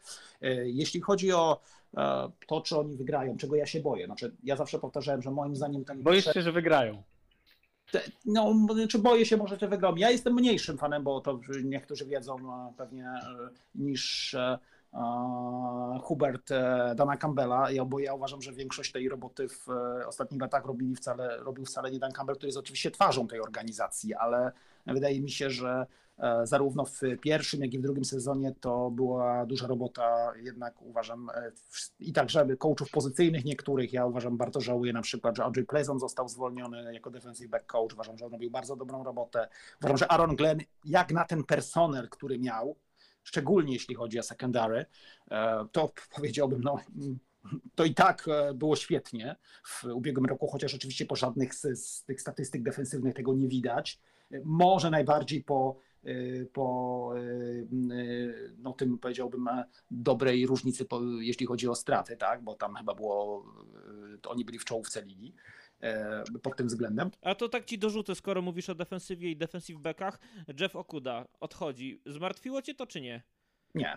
Zupełnie nie, dlatego że uważam, że no on się jakoś nie zrealizował, poza tym ta kontuzja, e, zupełnie mnie to nie zmartwiło. Ja uważam, że jest sporo tam e, teraz graczy dodanych, ale też są tacy, którzy pozostali, którzy się fajnie rozwijali. No, miejmy nadzieję, że po tej kontuzji wróci. To jest Tracy Walker, e, safety, który uważam, że jest też takim zawodnikiem jeszcze kiedyś, powiedziałbym, e, e, którego był mentorem e, Glover Queen. E, e, I to jest taki zawodnik, który naprawdę, e, no mam nadzieję, że będzie powiedziałbym, drogą Glovera Queena jako safety, jeśli chodzi o taką jego pozycję, także taką pozycję w szatni będzie podążał, jeśli chodzi o defensywę, no ale jest, są też, y, jest też y, Kirby Joseph, który robił y, w ubiegłym roku na, też na safety y, furorę i uważam, że to jest taki zawodnik. Kirby A, Joseph, ulubiony target Arona Rodgersa. Tak jest, dokładnie tak, tak, tak, to Maciek słusznie przypomniał. No i, ale no i są te dodatki, o których wszyscy mówimy, tak, bo jest CJ Gardner-Johnson, jest e, Cameron Sutton, tak. No właśnie, jest ten CJ, czy, czy tam się coś poważnego podziało? Y, bo- Jest, Nie, jest, jest, nie ma, Okej. nie ma nic poważnego. Jest. Na, na szczęście nic poważnego, także e, wszystko jest, jeśli chodzi o w porządku. E, Co ciekawe, myślę, że e, mm, no jest taka znów rzecz, która mnie niepokoi, e, czyli znów mieszanie, tak, czego ja bardzo nie lubię, jeśli chodzi o kopaczy, tak, bo nie wiem, czy pamiętacie całą historię, jeśli chodzi o kickerów w ubiegłym roku, czy nawet wcześniej już od czasu, kiedy jest ta, ta ekipa. W, Lions, no bo pamiętacie na samym początku, kiedy oni udzielili, to oczywiście Prater nie, nie, nie dostał jakby pieniędzy. Ja uważam, że akurat Prater mógłby zostać w e, Lions, no ale pomijam to, tak. W ubiegłym roku e, zaczyna, znaczy był, e, znaczy rok wcześniej jeszcze, tak, był Rayleigh Patterson, tak, który potem został jako, jakoby na kampie przegrał rywalizację, ja zawsze o tym mówię, tak, z Austinem Zajbertem, tak. E, Austin Zajbert oczywiście złapał znów kontuzję. E, W końcu po jakichś tam zmianach, bo był i Dominic Gabriel, ale przyszedł e, e, Michael Badgley, który trochę jakby ustabilizował tą sytuację, prawda, na kickerze. No i teraz też został podpisany, chyba udaje jakoś tak w, w to było w e, lutym lub w marcu, już nie pamiętam. E, e, Jakoś była taka sytuacja, nie wiem czy wiecie teraz, że e, Lions jednak ściągnęli z powrotem Riley Pattersona, czyli zrobili trade, dlatego że, że kolej Jaguars jego zwolnili, tak? Zrobili jakiś tam, no, powiedziałbym, deal z Jaguars właśnie po Riley Pattersona. Był Badgley i jest Romo, ale nie Tony Romo, tylko taki chłopak, który grał w e, XFL u, u Heinza Wurda w, w mm, Jakby ściągnęli z emerytury Tonego Romo do tego, żeby im kopał, to bym Brahmas. bardzo bym szanował. Ale okazało się ostatnio, że tego Patryka, że tego e, Michaela Barzleja, co ciekawe, po prostu już e, ucięli, także prawdopodobnie będzie Riley Patterson. Ja akurat uważałem go za, powiedziałbym, kickera, e, który po, właśnie powinien zostać był w Lions, ale mimo wszystko no, nie lubię tego mieszania i boję się, że po kolejnych, e, nie wiem, jednym, dwóch, trzech nieudanych meczach znów coś będą kombinować, jeśli chodzi o tą pozycję. Ja uważam, że to jest pozycja ważna na tyle, żeby była tam y, stabilizacja, tak? bo to jest y, dla mnie mm, no, istotna y, sprawa, no ale może nie powiedzieliśmy o tych, y, powiedziałbym, największych dodatkach, prawda, znaczy w, w sezonie, bo jednak chyba y, dla mnie mimo wszystko takim największym, e, powiedziałbym, e, plusem y, no, będzie jednak dla mnie mimo wszystko David Montgomery, tak, E, bo to jest zawodnik, który um, dużo wniesie, no i też e, powiedziałbym, no uzupełni tą e, stratę po Deandre, Deandre Swiftie, no i e, powiedziałbym, no zobaczymy jak tym razem sobie będzie Ben Johnson radził, e, bo e, uważam, że teraz jest zadanie znacznie trudniejsze, tak? E, Wy mówicie, że na pewno Lions. Ja nie jestem wcale przekonany, że Lions będą mieli e, lepszy bilans niż mieli w ubiegłym sezonie, dlatego że e, teraz to już nie ma free pass, tak, dla Lions i będzie im trudno. Ja czekam na pierwszą połowę sezonu przede wszystkim. Zobaczymy, jak ta drużyna będzie grała rzeczywiście. po- mecz. Dają No tak, pierwszy tak, od, nie wiem, Ale będzie grała po- XVI wieku otwierają sezon. Będzie grała pod presją po prostu ta drużyna. E, A pamiętamy, że w ubiegłym roku po stracie 1-6, no to po pierwsze ani nie mieli już presji, że, że, że Czy ja wygrają. wiem, czy będzie pod taką presją grała tak naprawdę? No, to nadal jest drużyna, która nic nie musi moim zdaniem. Niby tak, ale masz tak, pewnie jedna z najlepszych linii ofensywnych w lidze. Jeśli chodzi o odbierających, jest Amaro San Brown, jest Jameson Williams, wiemy, zawieszony, kiedyś wróci. Jest Tak. Marvin Jones, jest Denzel Mims teraz dołączył. E, Właśnie, to, to, jest, to jest coś, o co chciałbym cię, Witku, zapytać. No. Że ty wiesz, ale czy, yy, nie wiem, w siedzibach Lions jest jakiś, na każdych drzwiach, jak obstawiać u Bookmachera, albo jakieś reklamy? Są jakichś zakładów bookmacherskich, no bo to ilu zawodników z Lions ma jakieś problemy związane z, z obstawianiem meczów różnego rodzaju, różnych sportów i tak dalej, no to jest No tak, jest, tym problem. Jest problem zresztą. Może miasto depresyjne po prostu. Kiedyś może, słyszałem może, o może smutne to... miasto i trzeba czymś to, te emocje rozbujać, ale no, no nie no, wiem. nie, no. wiecie, W każdej drużynie się to pewnie zdarza i, i pewnie no jeszcze tam, to jeszcze tam Colts chyba. to Nie? Colts ostatnio też. Colts dużo, w Broncos jakiś geniusz zbrodni się trafił w ogóle, ten to poszalał, ale to przy AFC sobie e, z niego się pośmieje. E, Natomiast w Lions tych zawodników było chyba trzech czy czterech, to, to jest naprawdę już spory wynik. Tak, a No tak, ale Williams... co, ja, ja nie byłem nigdy fanem e, znaczy tego jakby Jamesona Williamsa i nie wiem, e, ja jestem jakby tutaj sceptycznie nastawiony, a poza tym jestem ogólnie sceptycznie nastawiony, jak wiecie. E, I ja się boję o to, że wszyscy mówimy, jak oni mają dużo receiverów, tak? I no wiadomo, Jameson Williams wypada przez pierwsze sześć meczów. E, Znaczy jest sam Laporta na Titandzie, więc też tak, no i jeśli chodzi, jeśli chodzi rzeczywiście o Tident, ale też na przykład Shane Zylstra, który w ubiegłym roku też grał, on im teraz już wypadł do końca sezonu, więc e, to już jest kontuzja. E, Marvin też jest starszym zawodnikiem. Tu wystarczy moim zdaniem jakaś jedne, dwie kontuzje, które się przecież w takim receiving corps zdarzają i się wcale może okazać, że ta głębia, która dzisiaj nam się wszystkim wydaje, że jest głębią, e, tej głębi wcale nie będzie, więc No, Nie, z jednej strony tak, no, ale no, mówienie o dwóch trzech kontuzjach. No jeżeli w Bengals Jamar Chase i No no tak, się no tak. połamią, no to też nagle się okaże, że Będziemy jeszcze mówić o Rams. e, To tam jest niezła śmieciarka O, teraz. Ta, tam z WR-ami to jest zabawa. To prawda, no masz w sumie rację, tak? No, no, no, ale wiesz, ze mnie tutaj zawsze przy, powiedziałbym takie czarnowictwo gdzieś e, e, przemawia, z- zresztą do czego mam pewne, powiedziałbym, uprawnione podstawy, więc Li- Lions pozwalają, znaczy wiele uczą swoich kibiców, to na Tak. pewno. E, Dobra, to mam takie jeszcze krótkie pytanie dla Was, e, jeśli cho- chodzi o przyszłość, bo ja gdzieś sobie to pytanie gdzieś tam wrzuciłem, e, co chcę zobaczyć i czy zobaczymy w ogóle. Czy zobaczymy Hendona Hookera w tym sezonie, albo w kolejnych latach, nie wiem. E, co- Czy Jak uważacie, nie że... zobaczymy w tym, to do kolejnego może nie dożyć w tym wieku. No może tak być, ale i tak jest młodszy od rozgrywającego Rams. On ma, 20, on ma 25 lat tylko, tak? znaczy tylko. Na, Znaczy- Stary na ruki, tak? Jest d- dość dojrzałym rookie i po dość ciężkiej kontuzji. Tak, tak, tak. Znaczy on miał, on miał kolano, tak? ACL. Tak. tak jest. No słuchajcie, to to dość jest, istotne.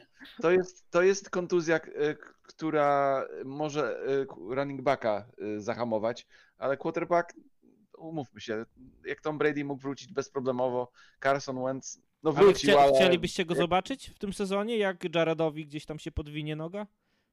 no, będzie, będzie musieli, tak. Ja- Jak jest efektywny, w, znaczy, nie wiem czy on w ogóle e, trenuje w tej chwili, ale chyba nie. Chyba nie jeszcze. Um, Chyba nie jeszcze. No to, no to jak nie trenuje, to raczej nie. y, Bo też zależy, w którym momencie by ten, te, ta kontuzja rzekoma się stała, ale jakby, jakby to było pod koniec sezonu i by ich sezon się rozpadł i, i no to czemu nie? Trzeba, trzeba wrzucić go na ogień i zobaczyć, czy da radę. Okej, To jest, właśnie, to jest ten właśnie problem, że y, moim zdaniem e, z racji właśnie tego, o czym mówiliście, e, to też jest, e, powiedziałbym, raczej perspektywa. Mówię od razu, y, przepraszam, że ci przerwę. Kontuzja to był y, koniec listopada. To, to była. To, Zerwany ACL w meczu z South Carolina. Tak, on też, on, on też jeszcze, je- jeszcze jakby nie, nie, nie wrócił, natomiast dla mnie no, minusem i od, od paru sezonów jest jednak backup, tak, jeśli chodzi o Lions. I Ja tutaj odpukać, tak, to jest kolejna rzecz, która mi się wydaje, gdyby się no, coś wydarzyło, a często jest tak, że jak są oczekiwania, to coś się wydarza. Jareda Goffa, no to Nate Sudfeld to, to nie jest gracz, który powiedziałbym, moim zdaniem powinien być backupem Lions. Sudfeld Tak. To jest taka wersja backupa jak. y, Kurde, jak on się nazywał? A, jak, jakby nie było, za dużo kasy zarobił za, za absolutnie ten nic, co on robił. W Filadelfii chyba dali mu 6 milionów raz, żeby, czy tam 10 milionów, żeby, żeby, żeby był backupem i on, on po prostu totalnie nie nadaje się. może jeszcze jakiś Chase Daniels To nie jest, to jest zakończył. ten może. backup, przy którym dużo To jest- bardziej modlisz się, żeby twojemu QB nic się nie stało. Młody Chase Daniel. To jest młody Chase Daniel, tylko gorsza wersja. I wyższe. Okej, dobra, e, to jest łysy. Przechodzimy do kolejnej ekipy, ale to trochę temat powiązany, bo tutaj mamy Jordana Lowa, czyli Green Bay Packers. E, I, I też e, pytanie związane z rozgrywającym się przewija, bo musi. Witek, od ciebie zaczynamy. Powiedz, co dla ciebie najciekawsze było w off-season? No chyba pytanie jest jakby oczywiste, ale, ale muszę je zadać. No tak, no, no Aaron Rodgers, no tutaj nie będę oryginalny specjalnie, no to jest e, mimo wszystko wydarzenie, bo no, postać e, wielka, no, no i e, też zobaczymy jak ta nowa era będzie wyglądała, bo tu jest tak, no, sporo jednak według mnie znaków zapytania, chociaż ja cały czas często patrzę na kwestie związane, powiedziałbym, z no, organizacją. Wydaje mi się cały czas jednak, że no, w pewnym przeciwieństwie mimo wszystko do, do, do Lions, zresztą to też będę mówił o, przy Vikings, e, jeśli chodzi, to jednak Packers to jest pewna solidność, więc e, e, ja bym tutaj nie przewidywał Zwłaszcza w obronie pod okiem Joe Berego. tak, jakiejś katastrofy, jeśli chodzi o, o Packers. To jest cały czas bardzo mocna, ogólnie solidna dywizja i tu jest o każdy, będzie o każdy mecz e, ciężko, no ale mówię, no jeśli chodzi o kwestię związaną z wydarzeniem, nie jestem oryginalny, czyli e, Aaron Rodgers. Okej, e, jeśli chodzi o to wydarzenie też u was, panowie. Hubert, e, coś innego chcesz wyróżnić z tego off-season? No, nie za bardzo. To, to, to, to raczej jedna wielka, jeden z największych. Znaków zapytania. Tak, to jest ich quarterback, Jordan Love. Nic się o nim nie słyszy fenomen, fenomenalnego. Tam nic nie mówią, że on. ja- Jak patrzymy na training campy i na, na, na, na różne highlighty i tak dalej z training campu, to tak mało bardzo się słyszy o Jordan Love. jak, e, jak był młody Carson Wentz, to strasznie się mówiło o tym, jak, jaki on ma potencjał, jak on ma rakietę i tak dalej, jak on się rusza i, i, i naprawdę było ewidentne od początku, że ten ziomek może być czymś. A, a ten Jordan Love, to ja nie wiem, czy on po prostu bezpieczną piłkę gra, czy oni po prostu nie wypuszczają żadnych yy, jakichś, żeby podniecić swoich kibiców przynajmniej, nie rozumiem, ale o nim się nic nie słyszy z takiego nie wiadomo jak dobrego, więc ja się boję trochę o Packers i ich rozgrywającego i tę całą sytuację tam, bo ogólnie drużyna jest dobra, nie jest zła, gra biegowa to tamto, jak najbardziej, ale jak chodzi o quarterbacka, no to jest wielki znak zapytania. Ja nie wiem, czy on jest taki dobry po prostu. Maciek, grozi im playoffy dziś, w, tym, w tym sezonie? Ja y, zapisałem sobie o, o, Green Bay e, coś takiego, że nie zdziwi mnie absolutnie żaden y, wynik między czterema a jedenastoma wygranymi. Bo tam może wydarzyć się wszystko. Jeżeli nagle obrona Joe Barrego zacznie grać na, zgodnie z potencjałem, jaki ma, bo tam nazwiska są fantastyczne, tylko koordynator bardzo lubi to psuć. Jeśli y, QB okaże się być odpowiedzią, a przynajmniej nie okaże się być problemem, bo, bo w to, że Green Bay upolowało trzeciego Hall of Fame QB z rzędu, to no to już będzie problem dla ligi. Natomiast Jordan Love wystarczy, że będzie ok i w tej drużynie ma wsparcie, żeby, żeby osiągnąć może nie dwucyfrówkę, ale spokojnie jakiś bilans na plusie i, i nie zepsuć Leflerowi tego jego bilansu. Ja jestem bardzo ciekaw, jak się Luke Van Ness będzie rozwijał, bo to jest, to jest fajny, fajny rookie liniowy, defensywny. I naprawdę myślę, że, że Packers są trudną do, do jakiejkolwiek oceny drużyną, bo tam jest za dużo niewiadomych. Tam może naprawdę, jeżeli oni będą mieli cztery winy na koniec sezonu, bo Jordan Love będzie fatalny i, i Joe Barry będzie nadal psuł wszystko, co się da, nie zdziwię się wcale. Jeżeli skończą z 11 wygranymi, też nie zdziwię się wcale. Okej, okay, e, Witku, co chciałbyś zobaczyć w tym sezonie, jeśli chodzi o Packers? No, ja chciałem zobaczyć rozwój ewentualnie na tak naprawdę Christiana Watsona, bo on. Też mam kolejny postęp Christiana Watsona, mam dosłownie to samo wpisane. Tak, bo, bo wiemy, że tak, nie, nie będzie Lazarda, nie będzie e, grze podaniowej również yy, Toniana, prawda? Więc no, no, będzie tych obowiązków więcej, tak? I wydaje mi się, że tutaj ten receiving corp to jest takie, takie dla mnie taki znak zapytania. Bardzo młody jest cały ten zestaw receiverów, tak jest, bo tam, tak, są same, tam są same dzieciaki. No najstarszy ma chyba, nie wiem, 25-26 lat.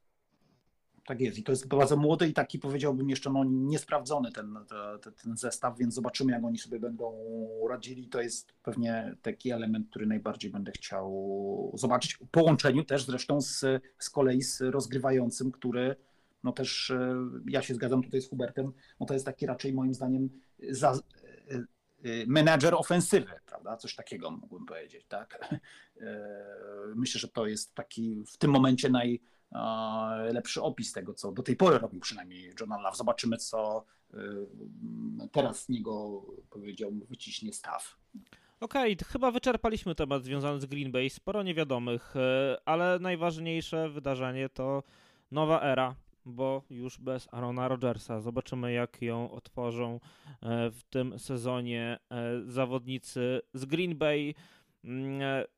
Kolejna ekipa, o której już trochę powiedzieliśmy, ale już teraz na, na poważnie do niej przechodzimy, czyli Minnesota Vikings w zeszłym sezonie 13-4. Jak oglądaliście serial Quarterback na Netflixie, no to mogliście przeżywać te wszystkie powroty, które e, Minnesota Vikings robiła w zeszłym sezonie i ten bilans 13-4 mówi nam, że było super, świetnie, genialnie, ale jak to się jeszcze raz od, odwija te wszystkie taśmy, to tam sporo spotkań mogło zakończyć się zupełnie inaczej. No i właśnie w tym sezonie, po tym takim wielkim sezonie Minnesota Vikings, co jak można podsumować ich off-season? Jak e, można podsumować to, co gdzieś tam się w tej drużynie działo? Maciek, to twoje poletko, ty zaczynasz, więc jak ty oceniasz ten off-season? No, ja już powiedziałem, moim zdaniem Vikings się nie osłabili. Moim zdaniem to nadal będzie bardzo mocna drużyna i oni mieli mnóstwo szczęścia w zeszłym sezonie. O tym trzeba powiedzieć, bo to, że oni wygrali chyba wszystkie mecze, które zakończyły się jednym posiadaniem, to się nie zdarza normalnie i to jest, to jest fenomen. Oni potrafili odrobić absurdalny wynik z Colts, potrafili niesamowitym fartem wygrać mecz z Bills, no bo no, no nie oszukujmy się, to co Bills zrobili przy własnym endzone to był kryminał. I to się nie powinno było wydarzyć. To się nie powinno wydarzyć w NCAA, to się nie powinno wydarzyć w futbolu licealnym. To, co tam się wydarzyło przy, przy własnym endzone. Więc no, mieli dużo szczęścia. Pewnie w tym sezonie tego szczęścia aż tyle nie będzie, więc osiągną gorszy wynik siłą rzeczy. Ale kolejny rok e, Justina, Justina Jeffersona, kolejny rok Kerka Cousinsa, kolejny rok niezłej obrony i kolejny rok pod okiem, jak się okazuje, bardzo dobrego trenera. Moim zdaniem, no klasycznie Vikings będą wygrywać z tymi wyraźnie słabszymi, a w dywizji mam wrażenie, że mają co najmniej dwie takie drużyny, bo co do Lions jestem w stanie się zgodzić, że, że to będą bliskie mecze, ale, ale wydają się, na dziś wydają się wyraźnie lepsi od y, Packers i, Li- i Bears, więc no cóż no. Oby Zobaczymy, tylko, ale oby tylko ale- Jordan Edison dojechał, bo wiemy, że no jeździ już dojechał szybko. raz. Bo Już wiemy, raz że, dojechał trochę za szybko. tak, że jeździ szybko. Oby dojechał tylko na e, tydzień. Pierwszy, Hubert? Jak chodzi o Vikings, to ja, ja jestem 100% yy, pewny, że ta drużyna jest po prostu jeden mały krok od totalnego upadku. Yy, Oni po prostu, może tego jeszcze nie wiedzą, ale ja wiem o tym, to jest drużyna, że yy, oni, oni nie mają tej defensywy, co była już rok temu ta defensywa zaczęła się zwalniać i tak dalej. Pod, pod y, kierownictwem Majka Zymera ta defensywa była elitarna, rok temu to już gorzej i gorzej, więc oni chyba wiedzą o tym, że nic nie wygrają, a sens jest, żeby być, budować drużynę, która będzie dobra przez długi czas. Już stary jest ten Kirk Cousins, Jordan Addison złapał mandat, więc nie wiemy, czy on jest poważny, czy nie. No ale jest, Ale jest, jest, Wiemy, że jest niepoważny, ale wiemy, że jest niepoważny już od czasów uczelnianych, bo on już wtedy miewał trochę różnych wyskoków, ale to Mm, no. wide receiverem jest fantastycznym i to nie ma tematu. No, zobaczymy, jak, jak chodzi no jest o to. jeszcze o te TJ. Hawkinson, nie? Więc on będzie też takim trochę skrzydłowym. Zobaczymy, jak, jak to gdzieś Moim tam... zdaniem TJ Hawkinson będzie w tym sezonie drugim najlepszym tajendem w lidze. Tak, mając jeszcze, bo pewnie będą razem w formacji wychodzić z Joshem Oliverem, który będzie gdzieś tam blokował i, i to będzie się gdzieś tam zgrywać do tego wszystkiego.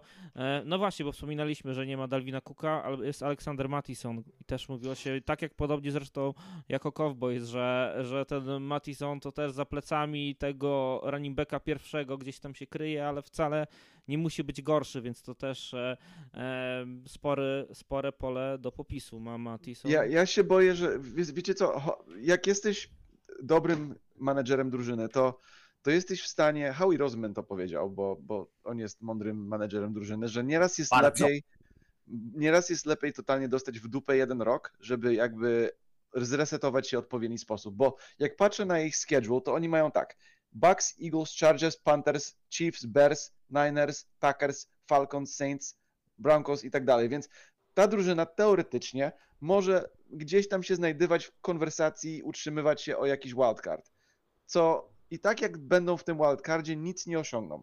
Więc jak ja się pytam, y, jako menadżer drużyny, powiedzmy, że jestem w Vikings, jestem w Minnesocie, mam swój office i tak zastanawiam się, co, do czego to zmierza, to, to ja myślę, że musimy mieć jeden rok fatalny, żeby zresetować drużynę, żeby mieć quarterbacka, który będzie z młodymi, rozwijającymi się skrzydłowymi y, chemię budował i tak dalej.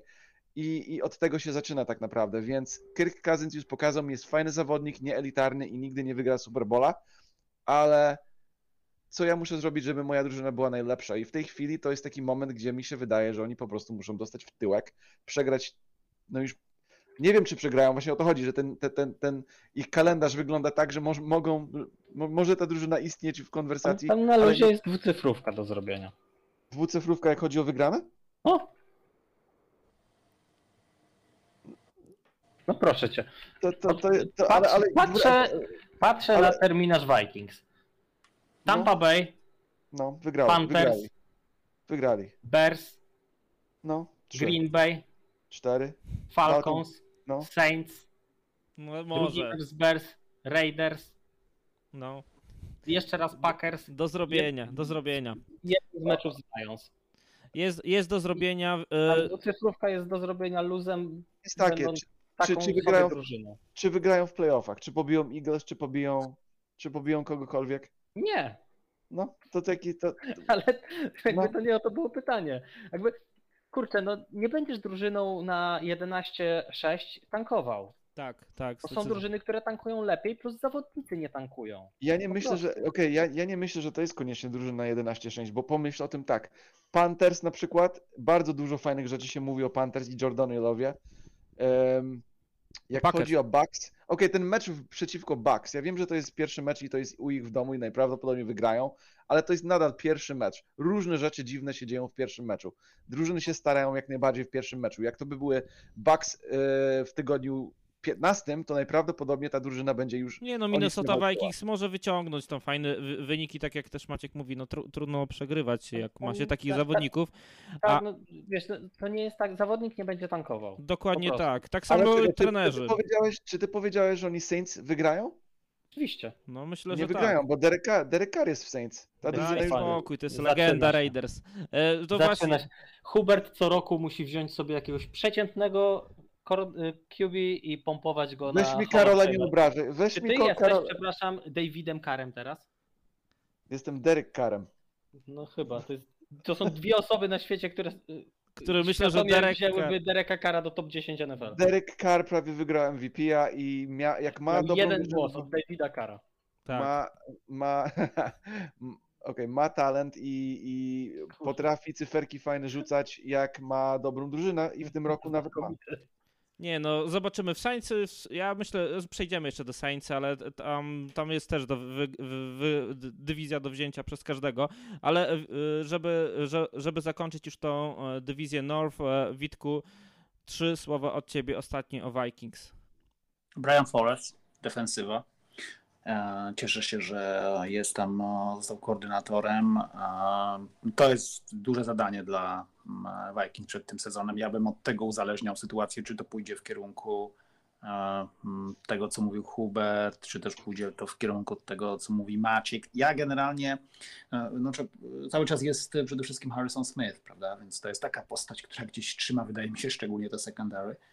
E, mm, Ja myślę, że mm, to jest z drugiej strony taka sytuacja, w której my mówimy o Vikings od w sumie tak naprawdę no, mm, no, dwóch, trzech sezonów, prawda? Jest taka narracja też, o której mówił Hubert, że to jest, może być ten sezon, w którym się oni rozpadną. No, na razie się nie rozpadają, co wcale nie musi oznaczać, że, że się nie rozpadną w tym e, sezonie. Ja raczej byłbym tutaj mimo wszystko bliższy tej opinii e, Maćka, jeśli miałbym gdzieś pomiędzy wybierać, że to będzie raczej zespół no, jak najbardziej walczący z, z Lions o, o zwycięstwo w NFC North. Ja też bym dawał na przykład tym, na ten moment ja bym dawał większe szanse e, nawet Vikings na wygranie mm, dywizji niż e, Lions. Okej, przechodzimy do kolejnej dywizji. Dywizja South, e, Atlanta Falcons, Carolina Panthers, e, właśnie święci z Nowego Orleanu i Tampa Bay e, Buccaneers. E, Rozpoczynamy od e, Atlanty Falcons, Atlanta Falcons, e, czyli Hubert. Hubert, czym off-season e, Falcons e, dał ci się zapamiętać? Wiesz co, że wybrali running backa w pierwszej rundzie?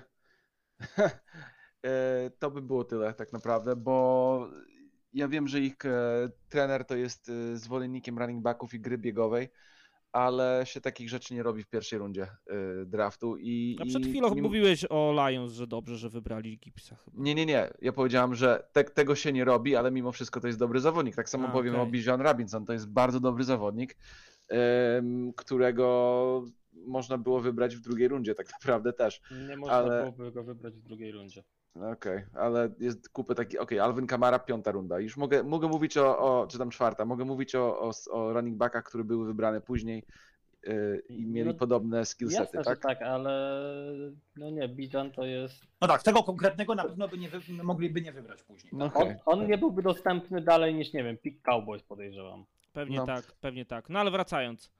To, to nie jest jak budujesz drużynę. Yy, Desmond Ritter potrzebuje yy, No nie, drużyna, która była e, jedną z najlepszych ofensyw biegowych w zeszłym sezonie, która bardzo rozsądnie podeszła do wzmocnienia jeszcze tej gry biegowej, bierze absolutnie najlepszego running backa dostępnego od kilku lat.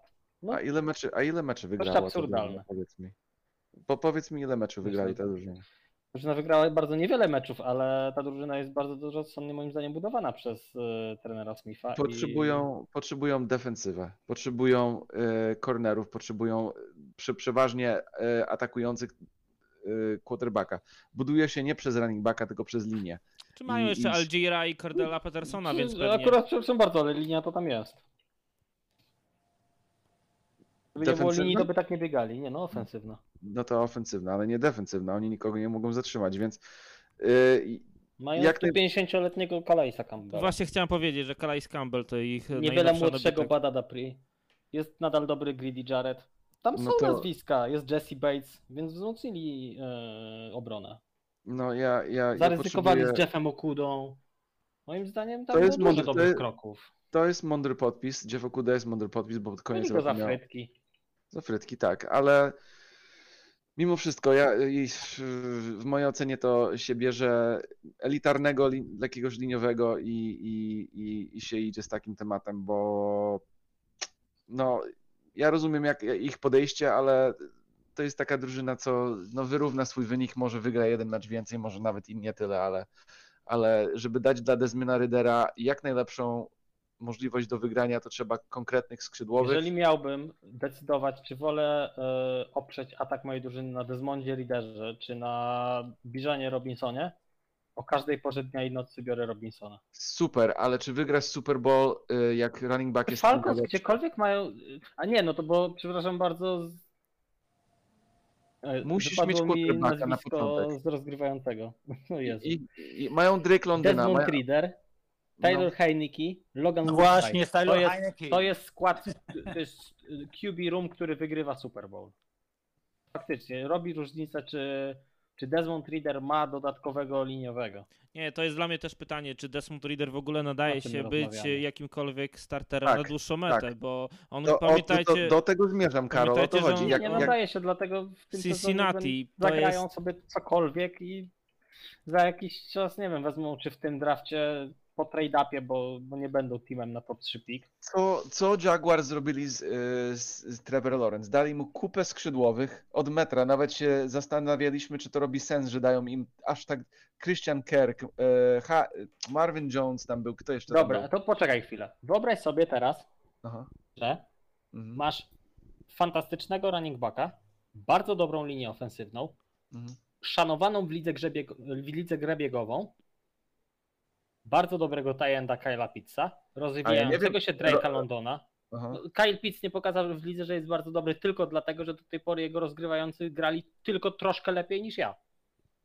może tak być. No zobaczymy, jak to też będzie wyglądać. Ja No, generalnie... szanujmy Się, jeżeli do tego, co teraz, na dzisiaj jest w Falcons, dasz młodego, zdolnego QB, to to jest ofensywa na duże rzeczy. Tak, tylko daj mu Obrona tego... jest do ogarnięcia i tam zaczęły się porządki w tej obronie, Wiemy, ale że... moim zdaniem Falcons to jest drużyna, która za 2-3 lata spokojnie może się bić o playoffy. Tak, wiemy, że Falcons też walczyli o różne Nawet w tym nazwiska. sezonie się może bić o playoffy, no bo ta, ta, ta, ta dywizja jest daremna, ale, No, ale zob- moim zdaniem spokojnie o playoffy takie istotne playoffy, nie wiem, NFC Championship Game jak dobrze pójdzie. Dokładnie. E, Witku, Atlanta Falcons, e, twoje przemyślenia związane z tą drużyną.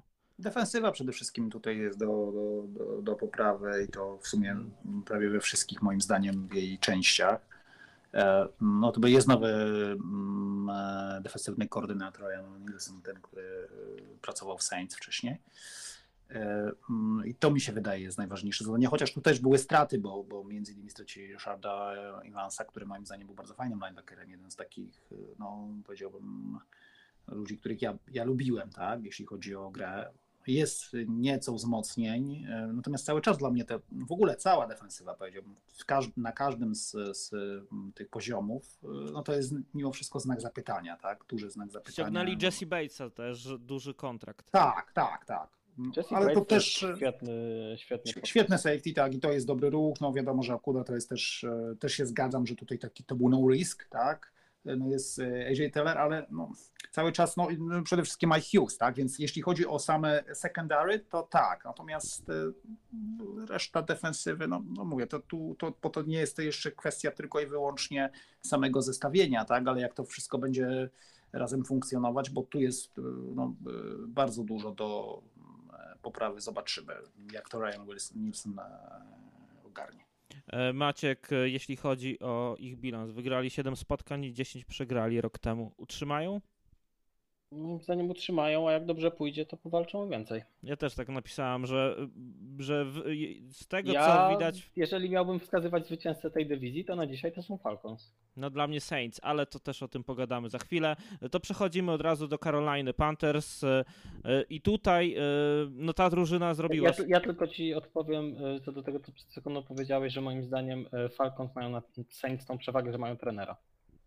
No, jakby to brutalnie nie brzmiało, tak jest. No tak, tutaj się zgodzę. Witku, ty, twoje poletko to Carolina Panthers.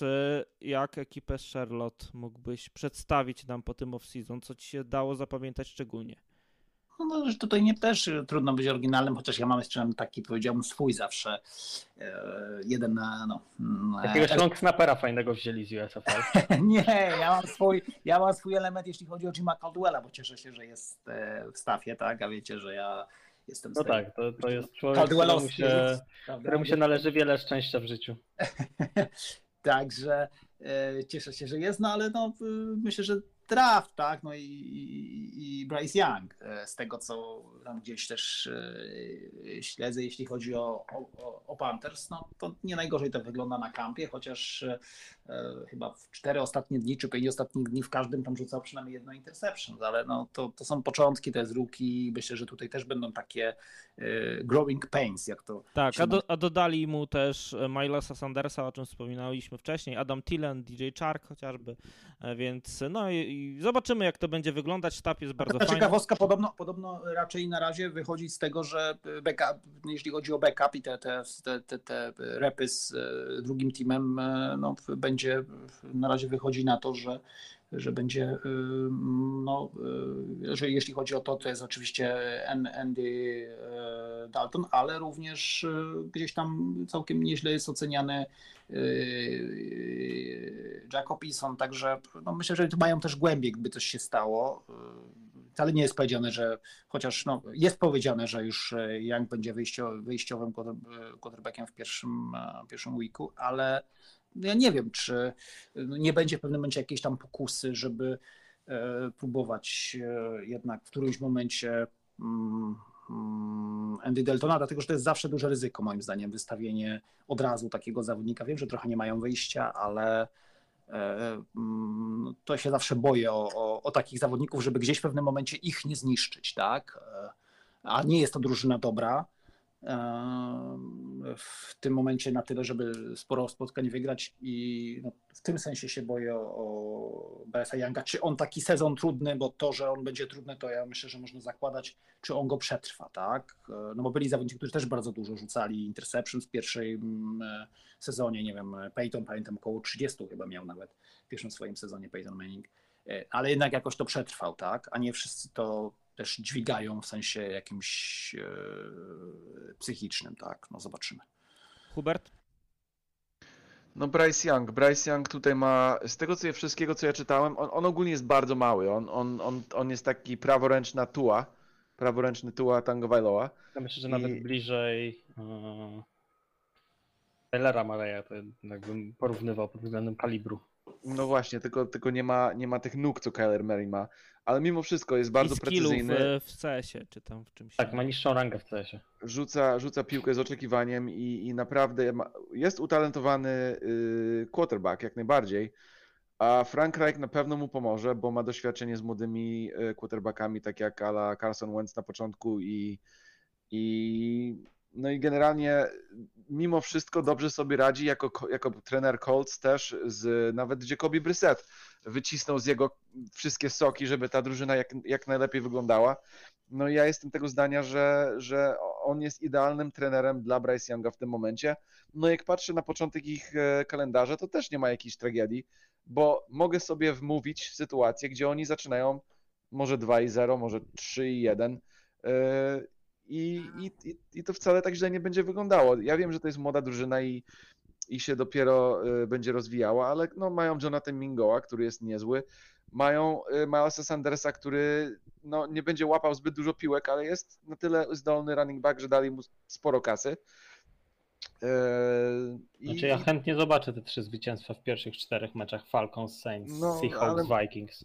No Falcons to mogą pobić ich Ja spokojnie. prędzej widzę zwycięstwa w końcówce sezonu, gdzie mają mecze z Tampą, gdzie mają mecze z Green Bay, gdzie mają mecze właśnie z Saints. Właśnie Te- może, te- może to byłoby też dobra opcja, o, tym, o czym też Witek mówi, jest, żeby... jest do powygrywania, ale czy tam będą chcieli wygrywać, to jest osobny Żeby temat. zacząć- Właśnie- Będzie ten moment sezonu, gdzie mogą nie chcieć wygrywać. Mi się wydaje, że te młode drużyny często zaskakują na początku, bo dam ci przykład. 2016 rok, Eagles, pierwszy rok z Carsonem Wentzem jako quarterback. Wygrali pierwsze trzy mecze, potem wtopili chyba kolejne 4 czy 5 czy 6 meczy i dopiero zaczęli znowu wygrywać. Więc młoda drużyna z, nowym, z młodym rozgrywającym może zacząć bardzo gorąco. To, to, to niekoniecznie jest tak, że, że oni e, dostaną w tyłek na dzień dobry i po prostu będą złą drużyną. Oni mogą Znaczy, zacząć fajnie. Poza Mogą mają... zacząć mocno, ale czy na pewno tam jest po prostu kim zacząć mocno? Ja bym się w tą stronę zastanowił, bo Jak jest Lewyska Chenault, to jest szansa. Ja go uwielbiam. ja, ja też, ja uwielbiam Lawiska Chenolta, ale La- Lawiska Chenolt w tej lidze jeszcze tak naprawdę nie pokazał za wiele. Dajcie mu szansę. A ja E, już dostaje szansę w kolejnej drużynie. Słuchajcie, ale czy, czy ta drużyna rok temu y, przed, y, pod kierownictwem, kurczę, jego imię mi też ucieka, to był defensywny koordynator i, i były koordynator Card, y, coach Cardinals. O, czy oni przez grę biegową nie mieli e, elitarną... Wilkes, krótkę- mówisz o Wilksie, tak? Tak, Steve Wilkes. Czy oni nie mieli moment, gdzie normalnie byli w, w konwersacji o, o rozgrywki? O, o, Tak, przecież o, to ta dywizja to tak. była... Ale tak, pamiętasz, że w tej dywizji weszła drużyna z ujemnym bilansem do playoffów? Czy Wiem, umknęło? wiem, wiem, nie umknęło, ale ta drużyna w ogóle chciała, żeby Steve Wilkes został, pod tym względem, że grał do ich sił. Czyli Dante Foreman, Chaba Hubbard, y, te, te, ci running backi byli super i, i naprawdę fajnie grali, pod tym względem, jak, a teraz do, dorzuć do tego y, quarterbacka, który... siłą drużyny. O Boże. No, tych okej. czasów.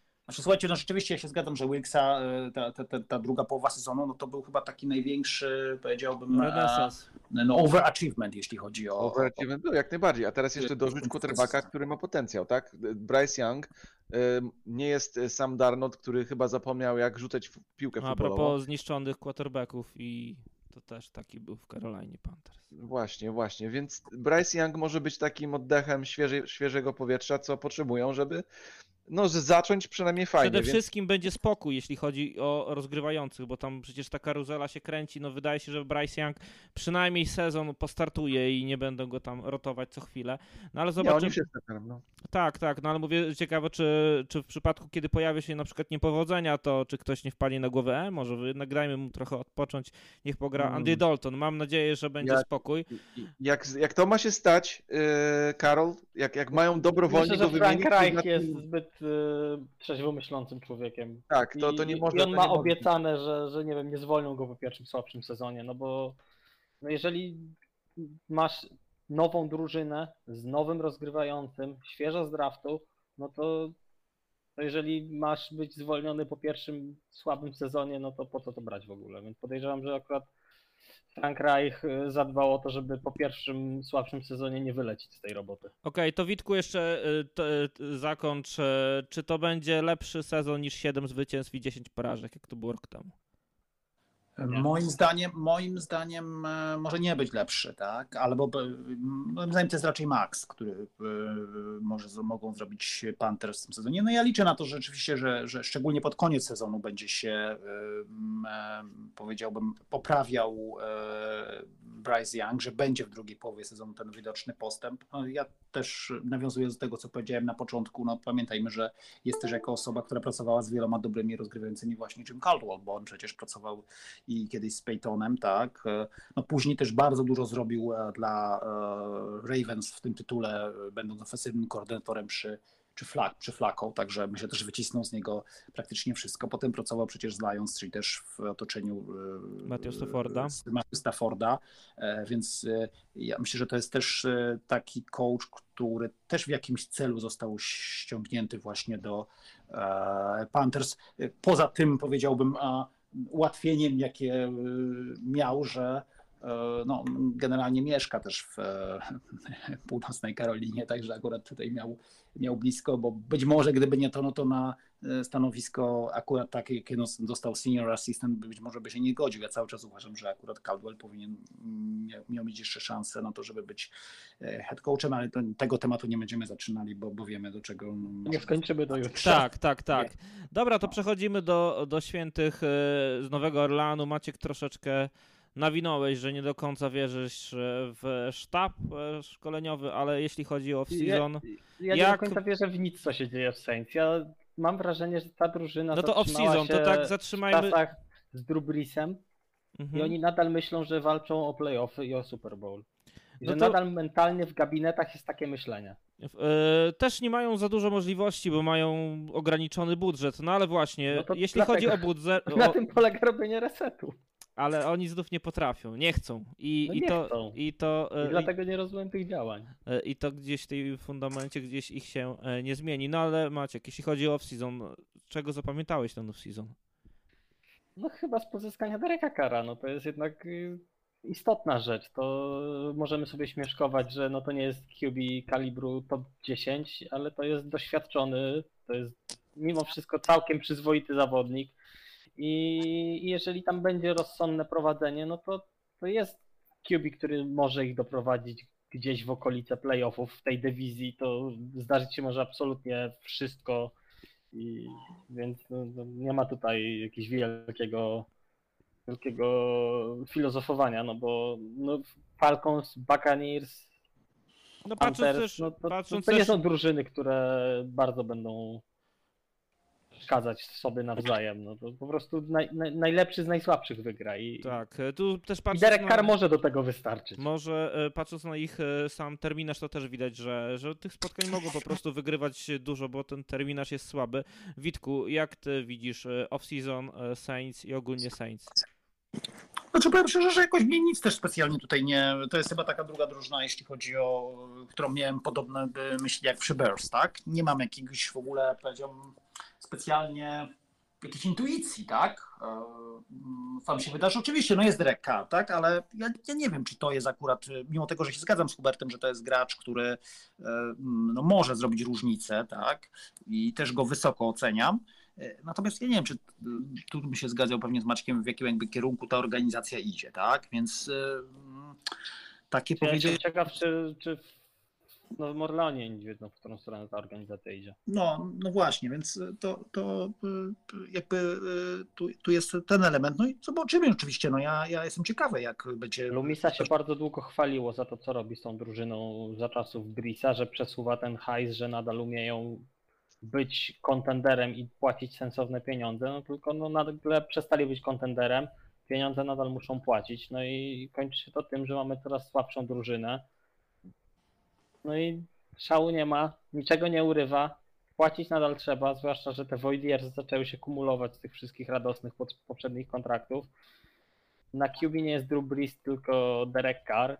Nie masz drużyny na playoffy, nie masz trenera na playoffy. A, A i tak te mental, playoffy- a mental jest na playoffy. No i tak finalnie te playoffy też mogą być, ze względu na to, gdzie grają. E, A Tylko to będą playoffy takie jak Buccaneers w zeszłym sezonie, one and done. No to, to, to co są warte takie playoffy, tak realnie? Hubert, e, jeśli... Gorszy pick w drafcie. czyli, czyli, czyli moją filozofię, z, jak chodzi o Vikings, to tak samo popierasz jak, e, jak ja. Tylko Vikings a Saints to jest trochę inny kaliber drużyny, mam wrażenie. Ja nie I myślę. przede wszystkim ja, inny kaliber trenera. Hubert, Tre- jak, tre- tre- jak ty trenera, tak. pamiętasz? Mhm. No to ja, ja właśnie myślę, że myślę o Derek Carrze, jak myślę o Saints. Automatycznie on daje im taki e, taki automatyczny szacunek w przeciwnikach, bo to jest kompetentny rozgrywający. Wraca y, i zobaczymy, czy wróci, ale wraca Michael Thomas. Jest Jarvis Landry chyba dalej w tej, na tej drużynie. Jest Chris Olave, który pokazał, że jest jedynką raczej. I oczywiście Alvin Kamara, jak e, jego nie zwolni z e, sezonu e, Roger. Goodell, to też będzie. Czyli, czyli raczej ten atak powinien jakoś się bujać. Obrona, mimo to, że już zaczyna być starsza, ma Tyron Matthew, jest Cameron Jordan, który zawsze w każdym sezonie, co ja widzę na jego statystyki, to jak patrzę na jego statystyki, to widzę 10 saków przynajmniej. I, i to w mojej ocenie, oczywiście Marshall Latimore, więc tam są nazwiska, tam są zawodniki, które mogą zrobić różnicę, więc czy to jest drużyna, co może wejść do rozgrywek? Tak. I czy może wygrać coś w rozgrywkach? Ja myślę, że ta drużyna bardziej wygra coś w rozgrywkach niż y, Vikings. No zobaczymy, jak to będzie wyglądać z Derekiem Carrem. Też y, pamiętajmy, że Derek Carr w Raiders zawsze miał obok siebie bardzo dobrego y, running backa y, i, zawsze gdzieś odciągał to presję i, i Gdzieś gdzieś... jest Tyson Hill. No właśnie. No i przecież e, pamiętacie, że... że Może dlatego znaczy, stawiam, że Derek Carr będzie miał lepsze statystyki w Red Zone niż miał w, w Raiders. Myślę, że on będzie oddawał Hilla. Były żenujące, a teraz po prostu nikt nie będzie miał, bo piłkę w Red Zone będzie stało Tyson Hill.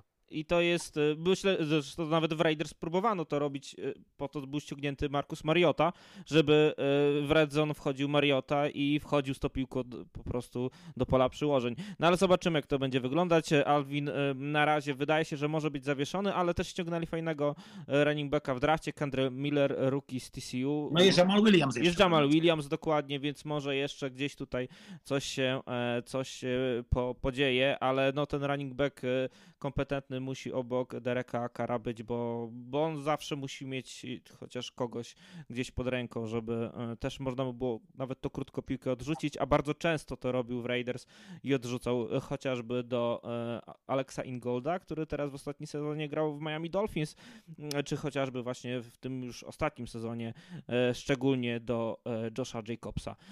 Witku, trzy słowa ostatnie o Saints, jeśli miałbyś dodać. Ja myślę, że trzy słowa to są takie, że mm, może trochę więcej niż trzy słowa, ale może jedno zdanie, że no, cała nadzieja w Dereku Karze. No, tak bym to z, Tak. Tak jest. E, z- Ja, Dennis ja, ja, Allen. mam, ja mam trzy słowa, gdzie wyjdziecie. No, De- Dennis Allen jest też, myślę, takim. Dla niego myślę, że ten sezon też jest e, bardzo istotny i ważny. Jeśli nie będzie też fajnego wyniku, jakby to nie brzmiało, to, e, to też mogą się z nim rozstać. Zresztą mówiło się, że może już teraz nawet to się wydarzy, ale jeszcze dostał swoją szansę. Ma rozgrywającego Dereka Kara, lepszego pewnie nie dało się ściągnąć, no bo e, wiemy, że ten budżet e, w Saints był ograniczony. No, co to przyniesie? Może nawet playoffy, ale może być tak, że. Kartał i chyba taki dość sympatyczny ten deal. Tak. jeśli chodzi o ostatnią ekipę, e, ekipy e, konferencji so, e, dywizji South, to Tampa Bay Buccaneers. No i tutaj wydarzenie mamy dosyć, dosyć jasne, ale Hubert zaczynasz. Wydarzenie, które zszokowało świat. Ale Wydarzenie, co zszokowało No. świat, to, to Tom Brady Drugi rok rzędu. Dziesiąty rok rzędu zrobił. Nie. ym, No to jest, to jest drużyna, co, co właśnie e, kwalifikuje się do, do Saints i do Vikings. To jest taka drużyna, która e, na jakimś poziomie będzie e, walczyć o, to, o te playoffy. Mogą wejść do tych playoffów, ale nic za bardzo Aż? nie osiągną. no Co? to s- trochę mnie zszokowałeś, bo patrząc na ich e, rozgrywających, czyli tam u ciebie godzina? ten duet Baker Mayfield e, Mhm. W, jakimś tam, nie wiem, Ja tylko, ja tylko współpracy z widziałem, Kylem? Traskiem. ja tylko widziałem, ja tylko Wchodzą, widziałem, wchodzą z Kylem Traskiem do playoffów. żadnym Kalem Traskiem. To będzie Baker Mayfield, który w mojej ocenie, yy, jak ma dobrą drużynę wokół siebie, jest dobrym rozgrywającym. Nie elitarnym, ale dobrym i może wygrać me mecz w rozgrywkach, bo to zrobił już. Skrzydłowych ma całkiem niezłych, ale co do reszty, to nie wiem. Centra Linię ma też bardzo nie będzie dobrego. miał Linię też za złą, y, z tego co ja rozumiem. Tak, No, tak. Nie złą, chociaż tam jest kilka, kilka części tej linii, w któ- no, którym bym Ryan, poświęcił kilka cie, ciepłych słów. tak, Ryan e, Jensen wraca, więc to też ważna, e, ważna informacja dla kogokolwiek, kto będzie rozgrywającym Tampy. Witku, widzisz E, Tampę to- i... Brady, Tom Brady nie wróci? No, Mm, podobno nie. chyba nie. No. Biznesami się zajmuje, kupił klubu w Anglii, więc znaczy jest jakimś tam e, częściowym właścicielem, mniejszościowym, ale jest Birmingham City, więc e, no, No dla mnie jest taki, taki sezon bardzo ważny przede wszystkim dla coacha, prawda, dla Toda Bowlesa, bo No to tak, jest bo taki w coach, poprzednim który- sezonie udowodnił, jak niesamowitym jest trenerem głównym. Tak, więc no może to być tak jak mówisz. No, to kilka takich nazwisk jest, ale tutaj szczególnie. Coś jeszcze, jeśli chodzi o Tampę? Oni mieli 8 zwycięstw i 9 porażek i znaleźli się w playoffach. Moim Będą zdaniem, gorsi. moim zdaniem e, podobni e, lub gorsi. Okej, okej. E, Czy chcecie jeszcze coś dodać o Tampie? Bo chyba nawet e, jak mówimy o off-seasonie, to gdyby nie wydarzyła się, e, wydarzyło to, się to, że Tom Brady oficjalnie jednak po raz drugi już ale kończy karierę, to tak naprawdę też taki bez echa większego. Chyba też gdzieś schodzi coraz bardziej powietrze z tego sezonu, który zakończył się Super Bowl i szacunek dla nich, że jednak to zrobili, ale teraz taki no... No po prostu długa Tampa wraca na miejsce, w którym była historycznie poza tymi dwoma wyskokami, gdzie zdobyli Super Bowl i nic z tego nie wynikało dla drużyny jako, nie wiem, budowanie dynastii, nazwijmy to roboczo. No, Zdobyli Super Bowl te 20 lat temu, nic z tego nie wyniknęło w dłuższej perspektywie, wrócili na dno, teraz też zdobyli Super Bowl, nic z tego nie wyniknęło w dłuższej perspektywie, grzecznie wracają na swoje miejsce. No tak, no pamiętajmy też, że przed jednak przed tym, przed tym zdobyciem tego pierwszego Super Bowl jednak było parę sezonów bardzo solidnych i dobrych, tak? Jeszcze podwodzą to na Dungiego, także mi się wydaje, że tam, tamten w ogóle okres bym jednak mimo wszystko ocenił wyżej jako a, ten wpływ, jako mieli wówczas na ligę, także jeśli chodzi o pewne pomysły i, i, i defensywne i w ogóle to, co zostawili po sobie jakby Buccaneers z, z tamtego okresu niż ci z obecnego. Tak, no i No, ale dalej to- w drużynie Mike Evans pewnie zrobi tysiąc yardów, No, to, to Mike Evans zrobi 1000 yardów, Chris Godwin będzie znów wyglądał nieźle. Będzie kilka meczów, w których uwierzymy, że Baker Mayfield umie grać w futbol, po czym wróci do grania tego, co grał, nie wiem, w zeszłym sezonie chyba z Rams Raiders był ten znakomity mecz Bakera Mayfielda, gdzie zrobił winning drive, a wcześniej przez cały mecz nie zagrał Znaczy on nawet tam starterem nie był, więc on tak y, wjechał tam sobie w trakcie spotkania tak, i no, udało mu ale- się dojechać jako, jako zwycięstwa. No zobaczymy. Też Kyle Trask, druga runda e, draftu, nie miał jakby wielkiej szansy na startowanie, pewnie otrzyma kilka szans. Zresztą zobaczymy kto, kto będzie tym starterem w tygodniu pierwszym, może to się będzie rozwijać podczas preseason, więc obserwujcie, jeżeli, jeżeli ciekawią was gdzieś Tak, losy... tam, preseason tampy pod względem rozgrywających może być ciekawy, to akurat Mo, fakt, może to- się sporo dziać, e, e, bo, bo e, emocji tam gdzieś nie To jest powinno jeden z powodów, dla których chcę zobaczyć Bakera w, w tym serialu o rozgrywających, bo on może tam dostarczyć kontentu. Tak, tak. No i ogólnie całkiem ciekawy człowiek, więc myślę, że mógłby nam sporo, sporo pokazać. Dobra, przechodzimy do ostatniej dywizji, dywizji West. E, Tutaj Arizona Cardinals, Los Angeles Rams, San Francisco 49ers i Seattle Seahawks. E, e, Startujemy Arizoną Cardinals, Arizona Cardinals, to poletko Witka, Witek? No na pewno nowy GM, tak? Bo to jest taka dla mnie ważna informacja, jeśli chodzi o Cardinals. No wiadomo, no Steve Kane bardzo długo tam pracował, zresztą też no, nie zgodziłbym się do końca z y, tym, że tak mm, ogólnie to były, to były takie bardzo złe sezony. Zresztą to zawsze mówimy, że oceniamy później po pewnym e, efekcie ostatecznym e, tego, co się działo, ale no zobaczymy, jak sobie poradzi e, Monty Osenford. No nie ma łatwego zadania, moim zdaniem. To jest, to jest ciężki sezon będzie dla, dla Cardinals. Ja nie widzę jakichś takich, Wielka walka o pierwszy pik w drafcie. nie widzę jakichś takich tam e, jasnych e, perspektyw. No już to odejście do Andre Hopkinsa też gdzieś pokazało, w co ta drużyna mierzy. Tak, tak. No, m, powiem szczerze, że no, y, być może nawet ten taki reset trochę, bo wiadomo, że zawsze generalny menedżer to jest, to jest reset. Y, No, to jest jakieś przygotowanie do, powiedziałbym, jakiejś nowej drogi, tak. Maciek? No moim zdaniem, tak jak powiedziałem, Arizona Cardinals y, to jest drużyna, która włączy się do walki o pierwszy pik w przyszłorocznym drafcie i, i tyle. No. Tam nie ma kim grać. Kyler Murray miewa dobre mecze, ale mam wrażenie, że częściej wygląda jakby mu się nie chciało i jakby faktycznie, y, cytując mema, dobra rzuciłem, pora na CSK. No tak. No i, i tak, tak wyglądało Cardinals w ostatnim czasie. Do tego doszły y, te specyficzne sezony Cliffa Kingsbury'ego, gdzie zaczynał z hukiem i potem z równym hukiem spadał. W ostatnim sezonie nawet z hukiem nie zaczął, tylko od razu zaczął od spadania.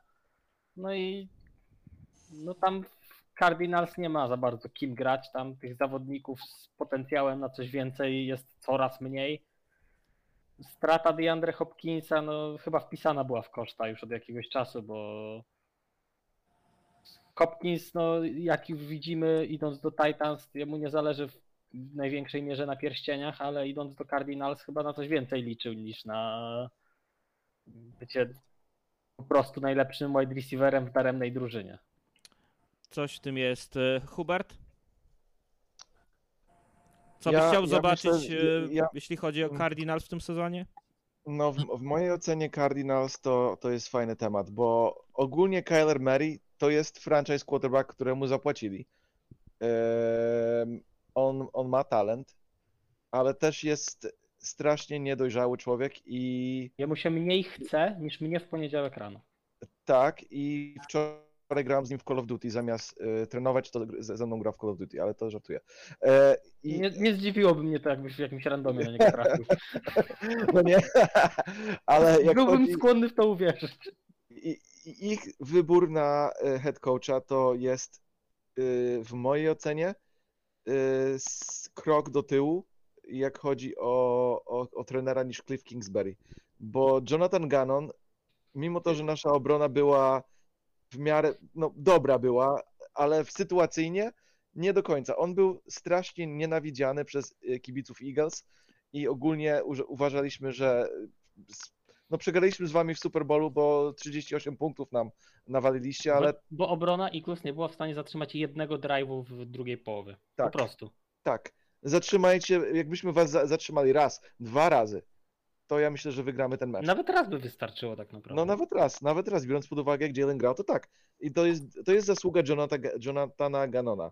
On w najlepszym wypadku był ok w Filadelfii w meczach, a e, po prostu niesamowity roster robił resztę roboty.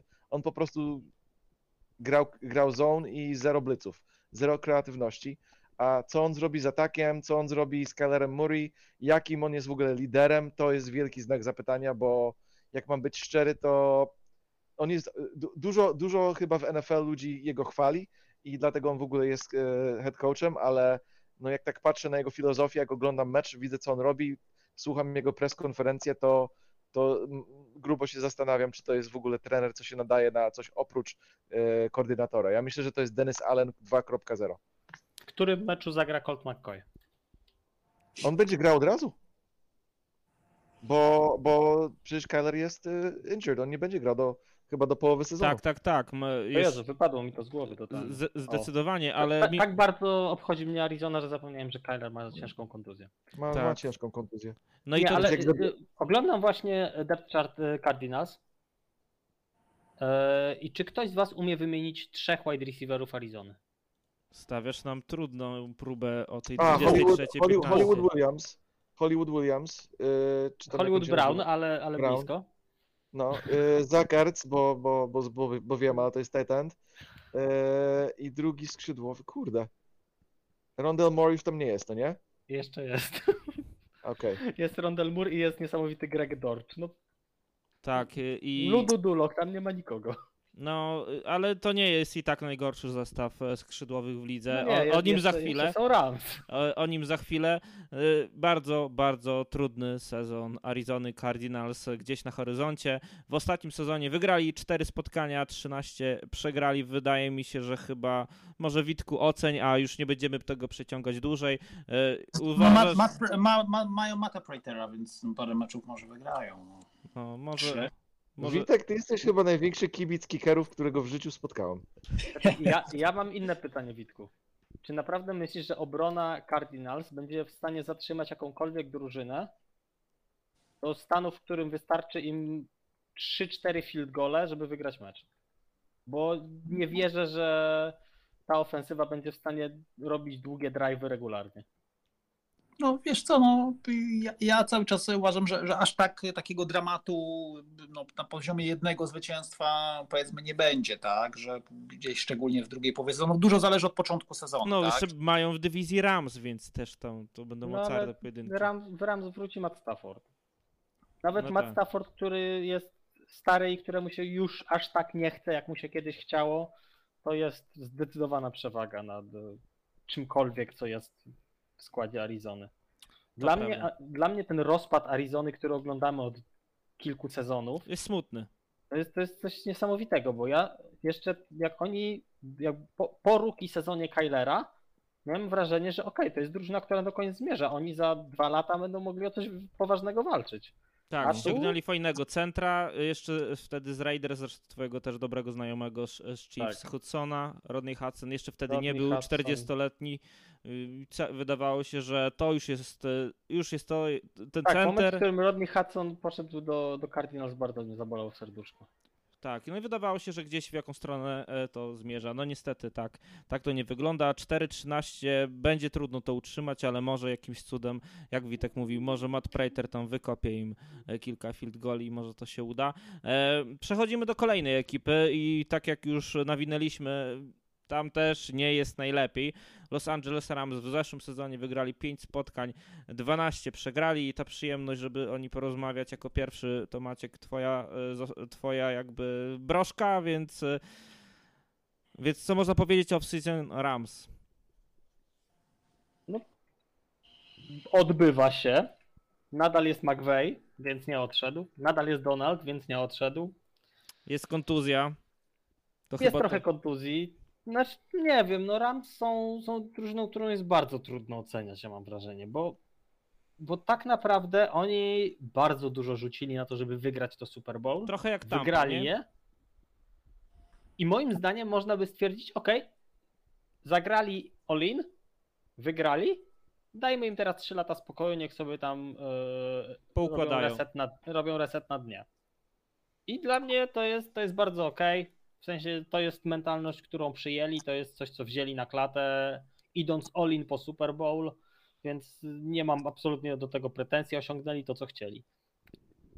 Tylko, że teraz ten reset wygląda jak wygląda. No, jest powolny, jest nijaki i. No, jest Aaron Donald, jest Matthew Stafford, jest Cooper Cup. Kontuzjowany.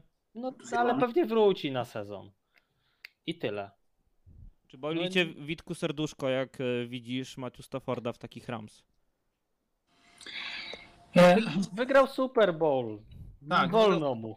I, I to chyba jest y, to, to, co mu chodziło tak naprawdę. I nie wiem, ja e, jeśli chodzi o Rams, e, uważam, że to jest e, taki sezon, w którym może być bardzo różnie. Tak? Ja bym tutaj e, powiedział, że od jakichś, nie wiem, czterech, pięciu też do nawet dziesięciu bym e, tutaj ten duży bym e, powiedział dał e, rozdziew, jeśli chodzi o zwycięstwa, bo tam się dużo rzeczy może wydarzyć. Zobaczymy też na jakim poziomie będzie grał Stavro, bo to też jest istotne. Po Ja mam wrażenie, że tam jest za mało talentu na 10 zwycięstw. Tak? Bo, Że, to- no tam jest dosłownie pięć osób, które, które są na kontuzji- takim poziomie rozpoznawalności, że widzisz gościa i wiesz, kto to jest. No, no, ale cały czas jest, jest wiesz, jest, jest e, moim zdaniem w miarę solidnie, so, soli, solidna gra wybiegowa, bo jest i Akers, a uważam, że akurat Zach Evans, ten, którego w drafcie teraz wybrali, to uważam, że to jest, to jest ciekawy gracz, tak? On gdzie by się jeszcze w, gdzieś na uczelni zawsze podobał, także uważam, że to, to, jest, to jest fajne e, dodanie, tak? Pytanie, jak e, będzie to a propos też e, tego, co zawsze mówił, co, co mi Hubert wypomniał, to jest taki znak zapytania dla mnie, bo jeśli chodzi o, oni mają, nie wiem czy wiecie, ale w tym momencie wymienili całą, powiedziałbym, specjalistów e, trójkę, bo będzie zarówno e, kicker, jak i punter, jak i long snapper, także to też jest swego rodzaju ciekawostka, tak?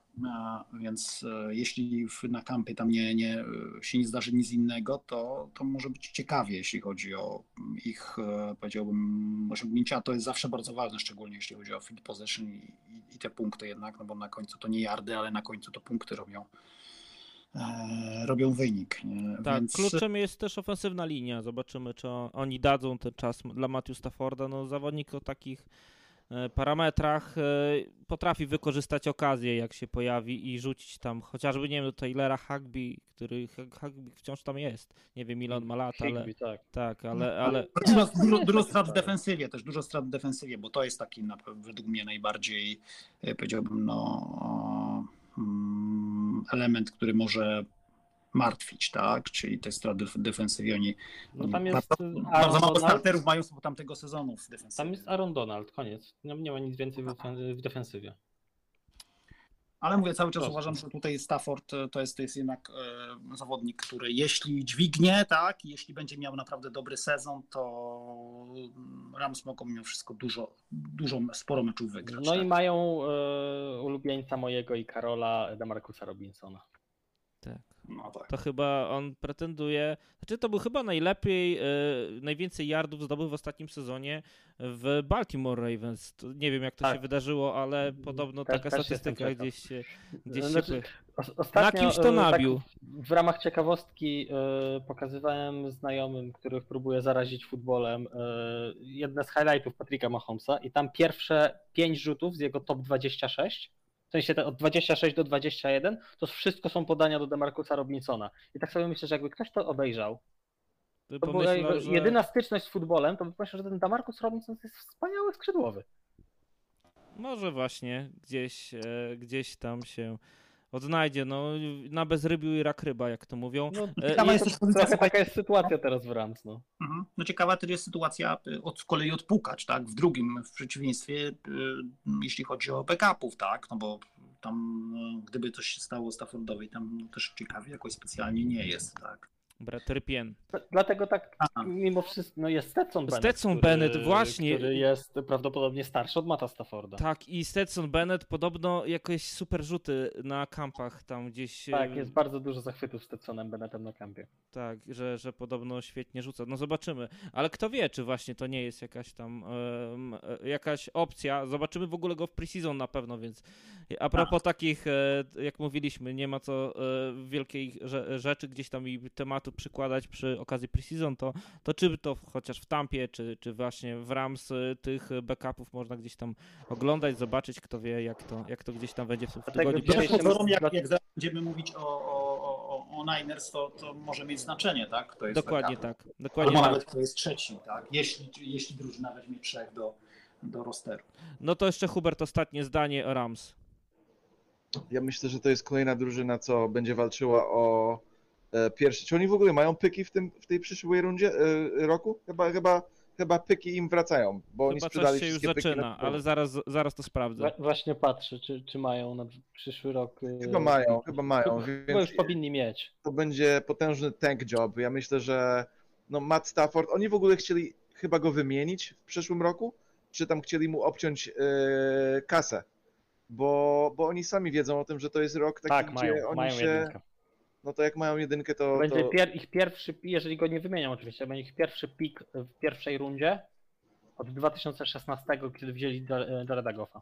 Właśnie, o ty, otóż to. Ja myślę, że to Pięknie. się rozegra w taki sposób, że oni będą fatalni na początku i myślę, że ta drużyna go, Matt Stafforda wymieni, powiedzmy, do jakiejś drużyny, co albo stracą quarterbacka, albo na, na przykład Miami.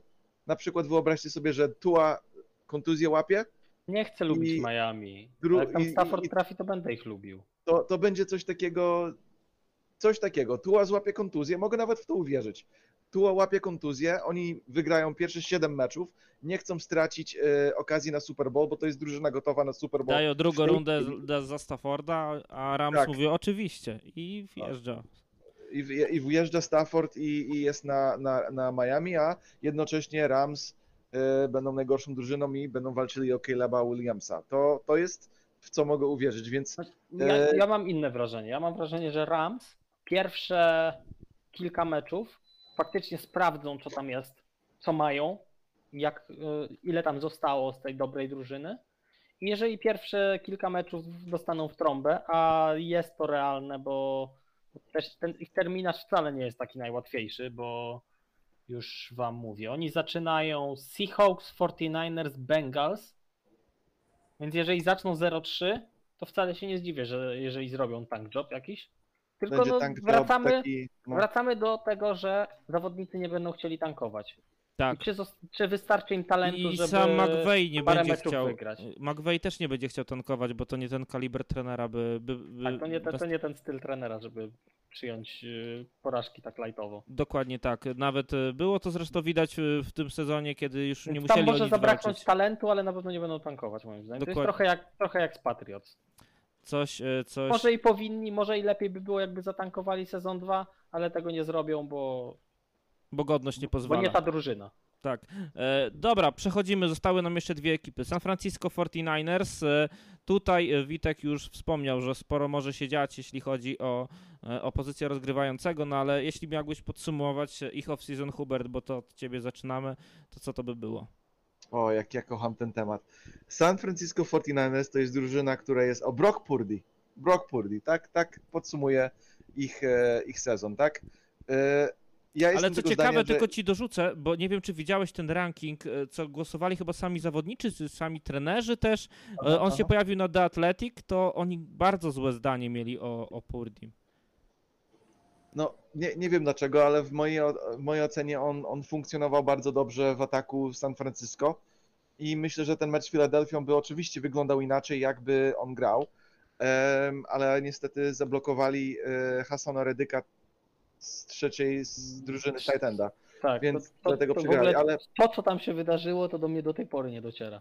To No, był za no. pomysł, żeby Hasana Redika blokować tajendem? Ja to nie- ja nawet nie nie, wiem. dobrze blokującym tajendem. no Znaczy, wiem, wiem, wiem Ja tylko chciałem powiedzieć, ja o 49ers y, powiem jedno i to jest jedyna rzecz, którą powiem o 49ers, bo moim zdaniem to nie ma co gadać. To jest drużyna, która z roku na rok udowadnia, że Kyle Shanahan jest lepszy. Kyle Shanahan plus dowolny QB to jest top 10 QB. I tyle. Tak, tak, tak, Jeżeli bo on tam będzie Brock Purdy, to oni będą dobrze grali z Brockiem Purdym, bo tam jest linia, bo tam jest pomysł na ofensywę, bo tam są bardzo dobrzy skill playerzy i Kyle Shanahan to zrobi tak, że to będzie działało. Tak, a nawet Ale a teraz- jeśli teraz- Perdi czy Lens nie będą się nadawać do gry, to wchodzi. e, Mam coraz mniej wiary w Treya Lensa i to jest przykre, bo ja naprawdę wierzyłem w tego chłopaka, ale to po prostu umiera Czy, czy ty widziałeś, czy ty co, widziałeś i- niektóre i- rzuty z kampu, jakie, jakie mu wychodzą, po prostu, albo nie wychodzą? Po prostu Y, o- Oglądałem prawie cały sezon polskiej ligi, więc jestem Aha. przyzwyczajony, a i tak zaskoczył parę razy. Tak, ale y, wtedy wyobraźcie sobie, że na białym koniu wjeżdża sam Darnold i okazuje No ja się. myślę, że on będzie, on jest naprawdę moim zdaniem faworytem w tym momencie, żeby być backupem. Sam No, Darnold. ja, ja myślę, że to, ja, się- ja się wcale nie zdziwię, jak sam Darnold będzie kończył sezon w 49ers. No, Bardzo, Też- bardzo, bardzo możliwe. No to Witku, I, zgadzam- I zgadzam zakończ. się z Maćkiem, że, i zgadzam się z Maćkiem, że, że wcale bym się nie zdziwił, jakbyśmy na przykład y, no, nie za rok, bo trochę mniej niż za rok, y, rozmawiali o tym, że y, Sam Darnold wygrał z Shanahanem Super Bowl. Także. No to byłoby coś, coś Ja- dużego. Ja, jak, jak okej, bo ja byłem pewny, że Kyle sam Shanahan Darnold, doprowadził Jimmy'ego Garapolo do Super Bowl, więc y, sam Darnold to nie jest dużo niżej. nie, ja bym powiedział, że jak chodzi o sam talent, to sam Darnold może być lepszy. Problem z sam Darnold jest jego mózg. Ja myślę, że on po prostu jest popsuty. E, zaczął w Carolinie 3-0, e, jak był starterem i potem przegrał następne 7 meczy i ja nie wiem, co się stało z człowiekiem. Więc ja myślę, że sam Darnold po prostu jest, jest chory piesek i, i nie da się go uratować, e, jak chodzi o jego mentalność i tak dalej. Co tu Jak- się dzieje? Jak chodzi o Brock Pur- Purdy, to ja myślę, że to jest bardziej mentalność podobna do, ja nie wiem, takiego gunslingera, ja nie wiem, Tony Romo, coś takiego, mimo to, że nie ma taki talent y, w, w ręku, ale, ale on, on ma jaja i on potrafi piłki rzucać takie de- decydujące, takie na przykład nawet ten rzut do y, George Kittle, który on tak ledwo co złapał przeciwko Cowboys, to był, to był kurde rzut z jajem, to jest rzut, który sam Darnold nie, po, nie dokona i, i ja po prostu widzę w Brock Purdy, Pu- Purdy te, te coś, to, to coś, no nie? nie? Nie wiesz jak to zdefiniować, nie wiecie jak, to, to, to nie jest ładne, to nie jest kurde To Aaron się Rodgers nazywa piękny- gen zwycięzcy. Gen zwycięzcy. O, bardzo dobrze powiedziawszy. To jest, co jest Brock Purdy. Gen zwycięzcy. Ja, ja, on będzie starterem i aby nie złapał kontuzji, to on, on będzie, on będzie tam, tym przyszłym starterem dla blokują 49ers. tajendem Hassanów Redików tego Tak. świata. Tak, jak to się stanie, to znowu będzie na ławce. Okej, Mówiliśmy o, słuchajcie, mówiliśmy o Steve Wilksie, tutaj też przypomnijmy, że on teraz będzie defensywnym koordynatorem w e, Niners e, w tym sezonie. no właśnie, dla właśnie, mnie, no tak, bo stracili, stracili swojego Demiko. Demiko tak. odszedł. To jest też moje, jakby sobie zapisałem, czy defensywa 49ers, co chcę zobaczyć w tym sezonie, czy defensywa 49ers po tym, jak opuścił defensywny koordynator i wiele innych nazwisk, dalej będzie tak silną defensywą. Tak. Y, To, to jest to, co chcę. Tak, bo istnieją chcę. defensywni liniowi i, Kaj, y, i Chris Kocurek. Tak. Bardzo mocna, bardzo do, Póki solidna. istnieją defensywni liniowi i Chris, i Chris Kocurek, to tam obrona będzie dobra. tak, albo nawet powiedziałbym w odwrotnej kolejności. Też. Tak, myślę, że nawet bardziej w tą stronę. Tak jest, To dobra. jest, to e, jest człowiek, który bierze losowego e, defensywnego liniowego i robi z niego przyzwoitego startera na poziom NFL. Witku, wspomniałeś chyba e, o San Francisco w kontekście nawet Super Bowl, więc myślę, że o bilans się nie będziemy pytać. Oni w, w zeszłym sezonie wygrali 13 spotkań, 4 przegrali. Wiadomo, że aby wjechali do playoffów, a, a tam już się mogą wydarzyć wcale, wszystko. Wcale nie dziwi mnie podobny bilans, zwłaszcza, że mają Rams i Cardinals w dywizji, więc to no, może, no wiadomo, no nie, nie dzielmy skóry na niedźwiedziu i tak dalej, ale to spokojnie może być 4-0 tutaj. E, Więc Witku, wjeżdżaj, e, zamykając już naszą e, zapowiedź Seattle Seahawks, ich off-season. Co z niego zapamiętałeś? Znaczy, Nie tak naprawdę, jeśli chodzi o Seahawks, może mniej, jeśli chodzi o season, ale bardziej no, interesuje kwestia Gina Smitha, bo to jest taki też sezon, ja uważam, o, o nim tak naprawdę. Ja sobie tak tak zapisałem, e, czy Geno Smith dalej on fire? tak, czy, czy to jest tylko i wyłącznie był jednorazowy wyskok, tak? Czy, czy to, się, to będzie kontynuowało? Jeśli chodzi o off-season, no to ja myślę, że ja, ja byłem e, wielkim fanem, jestem e, Devona Witherspoona i, chcia, i uważałem, że to jest fajny gracz, nawet zasługujący na taki wysoki pik, chociaż wiem, że były mm, e, wątpliwości ja uważam, będę tego pi- piku pewnie bronił. E, No, wiadomo, że on teraz jest przymierzany, jeśli chodzi o Cam, to no, jak, do gdy jako nickel, tak, ale no, tak naprawdę na dzisiaj nickel to jest, e, no, po, po, można powiedzieć, e, jeśli nawet jest przymierzany do tej pozycji, no to w dzisiejszej lidze no, to jest tak naprawdę no, podstawowa formacja, także no, prawie że myślę, że będzie grał jako starter de facto, tak e, w lidze. Mm, No i cóż więcej, e, uważam znów kolejny bardzo fajny draft. E, Zresztą spodziewałem się tego. Ja jestem wielkim fanem i, i współpracy z tego duetu Pete Carroll i John Schneider. Uważam, że oni zawsze robią dobrą Szczególnie robotę. w ja ostatnim tylko roku. powiedzieć, że moim zdaniem to jest właśnie reset trochę, bo, bo te drafty zaczęły być dobre. One przez bardzo długi czas nie były dobre. No wiesz, no, oczywiście, bo to jest tak, że No można co? powiedzieć, że każdy się kiedyś mylił i każdy miał rację, ale na przestrzeni powiedziałbym e, no, od tego czasu, kiedy jest e, Pete Carroll w e, Seahawks z Johnem Schneiderem, raczej bym ogólnie oceniał wyżej, chociaż oczywiście no masz rację, tak? No, jak to, to kiedyś ktoś powiedział, że każdy się w drafcie kiedyś był geniuszem i każdy się kiedyś pomylił, także I trudno prawda. decyzję podjęli, bo y, przedłużyli teraz Gino Smitha. Y, W sumie chyba nie na takim bardzo super kontrakcie, który też im jakby pozwala jeszcze być elastycznym co do przyszłości, a e, przed sezonem, rok temu, podjęli decyzję, że zostaje Pete Carroll, a oddają Russella Wilsona. To musiało być dla wielu pewnie kibiców Seahawks jakimś koszmarem, a jednak to decyzję podjęto i, i bronią się. I teraz jak mówisz, całkiem Czyli człowiek, który dostaje pieniądze za zarządzanie drużyną, wie o tej drużynie więcej niż kibice. zdecydowanie. No i No ja w szoku.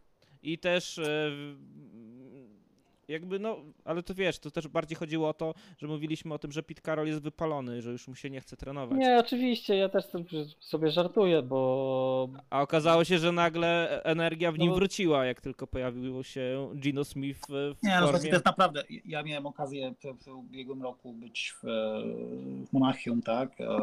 No, i- no i też byłem na tym e, ich e, piątkowym e, treningu, potem też na, na tym prasowym tam spotkaniu z Pitem Karolem i nawet energii mu nie brakuje i też takiej cierpliwości, bo byłem, powiem szczerze, zaskoczony, bo z tych takich europejskich już doświadczeń moich a to powiem wam, że no często tak było, że jakoś e, trochę z lekceważeniem mimo wszystko te, te stafy amerykańskich e, zespołów, które odwiedzały Europę, podchodziły jakoś do, do mediów i tak dalej. Natomiast e, chyba Pete Carroll naprawdę bardzo długo był szczegółowo odpowiadał na pytania, począwszy od bardzo banalnych i głupich, skończywszy naprawdę na tak, kwestiach taktycznych związanych z defensywą i tak dalej.